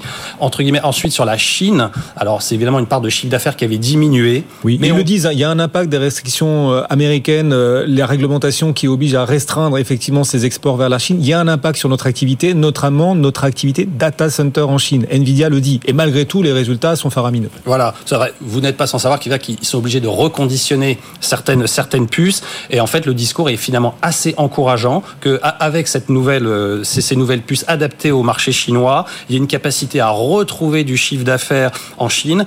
Et enfin, sur les interrogations sur la demande, eh ben le discours était rassurant sur le fait que, que la demande reste forte et euh, sur cette espèce cet enjeu de diffusion dans l'écosystème qui reste pertinent. Et plus on verra de, de, de cas concrets, plus ça va venir émailler, conforter les investisseurs sur euh, la pénétration réelle de l'intelligence artificielle. Donc Alors évidemment, il faut aussi dire que sur le marché, il y a parfois des vendeurs. Un jour, Nvidia baissera. La question c'est quand? Quand la fin du monopole? Également, Jean-Edwin Rea pour Quadri Capital nous disait tout à l'heure, les prochaines étapes de développement de l'IA, ce sera au-delà du machine learning, d'autres euh, d'autres enjeux sur lesquels Nvidia ne sera sans doute pas, peut-être pas monopolistique comme il l'est aujourd'hui sur le machine learning. Donc voilà, ces questions, à un moment, elles arriveront. Enfin, aujourd'hui, le marché trouve des réponses dans la publication euh, du jour et pour l'instant, un horizon relativement bleu, effectivement, et le marché achète. La hausse d'NVIDIA ce soir, Aurélien, c'est une hausse record. Pas parce que le titre gagne 15%, mais parce que d'un coup, Nvidia, ce soir, gagne en capitalisation plus de 240 milliards de dollars. C'est la première fois à l'échelle mondiale qu'une entreprise, en une seule séance, gagne plus de 200 milliards de dollars. Oui, oui, oui. Euh, c'est encore une fois une publication qui dépasse les, attentes, hein, autant au niveau du résultat que des que des perspectives. Euh, moi, je voudrais, je voudrais revenir sur le sur le, le, le, un des éléments qui peut expliquer aussi le euh, le fait que la, plupart des indices soient sur les sur des niveaux euh, sur des niveaux records. Euh, on a beaucoup parlé des résultats records euh, en Europe. Vous avez parlé d'Nvidia, mais moi je voudrais également parler du discours sur les marges. Euh, Rappelez-vous, en fin d'année euh, 2023, on avait un certain nombre d'investisseurs qui s'inquiétaient du fait que les marges étaient sur des sur des points hauts et qu'elles allaient être difficilement tenables en en 2024. Et là, ce qu'on s'aperçoit, c'est que aussi bien aux États-Unis qu'en Europe, euh, non seulement les marges de certaines entreprises sont publiées au-dessus des attentes, mais on voit également que le discours qui est euh, qui est tenu par euh, par certaines d'entre elles euh, est, est très optimiste sur le, le- la possibilité de continuer à les faire euh, à les faire monter en en 2024. Euh, On l'a vu sur un certain nombre de publications cette semaine. Au-delà d'Nvidia, je peux parler de, de Air Liquide qui a, qui a tenu ce discours-là. Je peux parler de, de Capgemini qui a qui a également eu un discours optimiste sur les marges. Et puis également de, de, de, de- dans le même secteur que Capgemini, Soprasteria qui euh, qui a publié ce matin, qui, qui, qui, a, qui a mis en avant euh, la, la, la même logique de, de potentielle progression des marges dans les dans, dans les années qui viennent. Donc à mon avis, c'est aussi ce discours-là qui tire les, les marchés au-delà du cas du cas Nvidia, qui est effectivement très euh, très marquant euh, et qui euh, et qui explique le, le, le rebond des, des indices mondiaux. Alors, on a une illustration à vous présenter si vous nous suivez à la radio, c'est avec BFM Business, c'est aussi à la télévision, un dessin qui, qui résume quand même un tout petit peu la dépendance des marchés euh, à Nvidia aujourd'hui. On y voit un, un éléphant, un gros patapou, un gros éléphant sur un, gros ballon tenant euh, voilà du bout de la patte sur ce ballon et ce ballon c'est Nvidia et ce ballon il est soutenu en dessous par des petites fourmis et les fourmis c'est la demande en intelligence artificielle. Voilà, le, le marché tient sur euh, une thématique. Alors, c'est exagéré parce qu'à l'instant, on voit ce dessin d'ailleurs, pour ceux qui nous suivent euh, à la télévision, effectivement, bah, cet éléphant qui tient sur un, ballon, le ballon Nvidia, qui lui-même est soutenu par les fourmis de la demande en intelligence artificielle. Gros éléphant. Mais enfin, ce sont des équilibristes, hein, les éléphants. Les marchés peuvent tenir comme ça longtemps, sans doute. Il serait exagéré de penser que euh, cette thématique et la tech dans son ensemble sont la principale explication à la hausse des marchés et au record des marchés. À l'instant, Aurélien le disait, il y a quand même de bonnes nouvelles globales, diffuses, larges, transversales dans les publications des entreprises. Les marges tiennent plus qu'on aurait pu l'espérer et l'attendre. C'est aussi ce que vous retenez de cette saison de publication. Euh, Renault, on n'est qu'à la moitié à peu près en Europe, mais effectivement, les bonnes nouvelles vont bien au-delà de la tech en ce moment dans le marché. Oui, alors quand même, si on prend le, marché euh, européen euh, en global, il, euh, il, y a quand même un peu moins de, il y a moins d'effets de surprise euh, que, que, dans d'autres euh, publications trimestrielles. Donc oui, il y a un biais. En fait, on est complètement un petit peu aveuglé euh, brillamment par voilà les sunlight d'Nvidia et de la tech. Il faudrait pas qu'un arbre cache la forêt qui pousse derrière. Il y a beaucoup de valeurs qui poussent au-delà de la tech. Mais globalement, comme il y a une telle concentration des indices, en fait, on a les gros poids lourds qui ont plutôt bien publié. Donc voilà ce qui tire les ah. indices et qui conforte en fait une certaine hégémonie parce qu'il y a toute une, irriga Alors. une, irrigation au niveau des, des, des, fournisseurs. Donc voilà. Mais non, globalement, on a une bonne saison des publications et c'est ce qui donne un peu la solidité à cette, à cette hausse. Accor ce soir gagne 7% en clôture, 40 euros 45 par exemple. Accor, sa publication, 7, 7% de hausse quasiment. C'est beau. Oui, oui, nous, bah, nous Accor, enfin, on y, on y croyait. C'était même un type qui, sur lequel on était prêt un peu à sortir, on va dire, un peu nos sentiers battus. C'est pas trop notre style d'aller jouer des, les publications euh, avant. Euh, c'est ce qu'on a fait sur le titre, euh, sur le titre Accor pour, pour jouer une publication en l'achetant et en renforçant. Parce qu'on pensait qu'évidemment que le marché était un peu. Euh, enfin, c'est l'histoire d'une décote en fait. Hein, et en fait, Accor déploie euh, pas mal de stratégies, il active pas mal de leviers pour réduire cette, cette décote, euh, aussi bien euh, opérationnellement par une meilleure présentation de ses divisions, peut-être pro, un, un, projet de, de, de spin-off, hein, de session d'activité luxe et style, mmh. également attirer les investisseurs par le rachat d'actions avec un nouveau programme de 400 millions d'euros, le, le, tout avec une valorisation à peu près entre 20 sur certains segments 20 à 30% inférieure aux concurrents américain.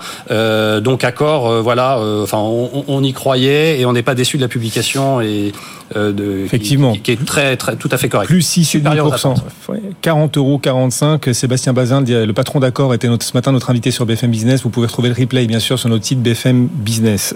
Autre valeur sur laquelle on est interrogé d'ailleurs cette question de Michel, un de nos auditeurs qui nous a écrit. On reçoit encore des messages là ce soir. Michel nous demande à propos de, de ce titre, de ce titre Plasticomium, s'il reste beaucoup de potentiel à la hausse. Plasticomium, effectivement, a, a, publié. On est dans les équipementiers auto, un secteur en difficulté. Forvia, depuis le début de la souffrait beaucoup. Là, Plasticomium publie et c'est une belle hausse de 7%. Est-ce qu'il y a un soulagement et, et, Michel, cet auditeur, nous demande s'il reste beaucoup de potentiel encore pour ce titre Plasticomium. Oui, alors j'ai moins regardé euh, Plasticomium sur la, sur la publication. Euh, oui, il y, a, il y, a, un décalage. Alors bon, je, serais, je serais moins à l'aise à en parler vu que j'ai pas étudié. Il euh, faut rentrer un petit peu dans le, dans le cas par cas. Euh, donc euh, là, je serais un petit Aurélien, plastique, ça vous inspire quoi?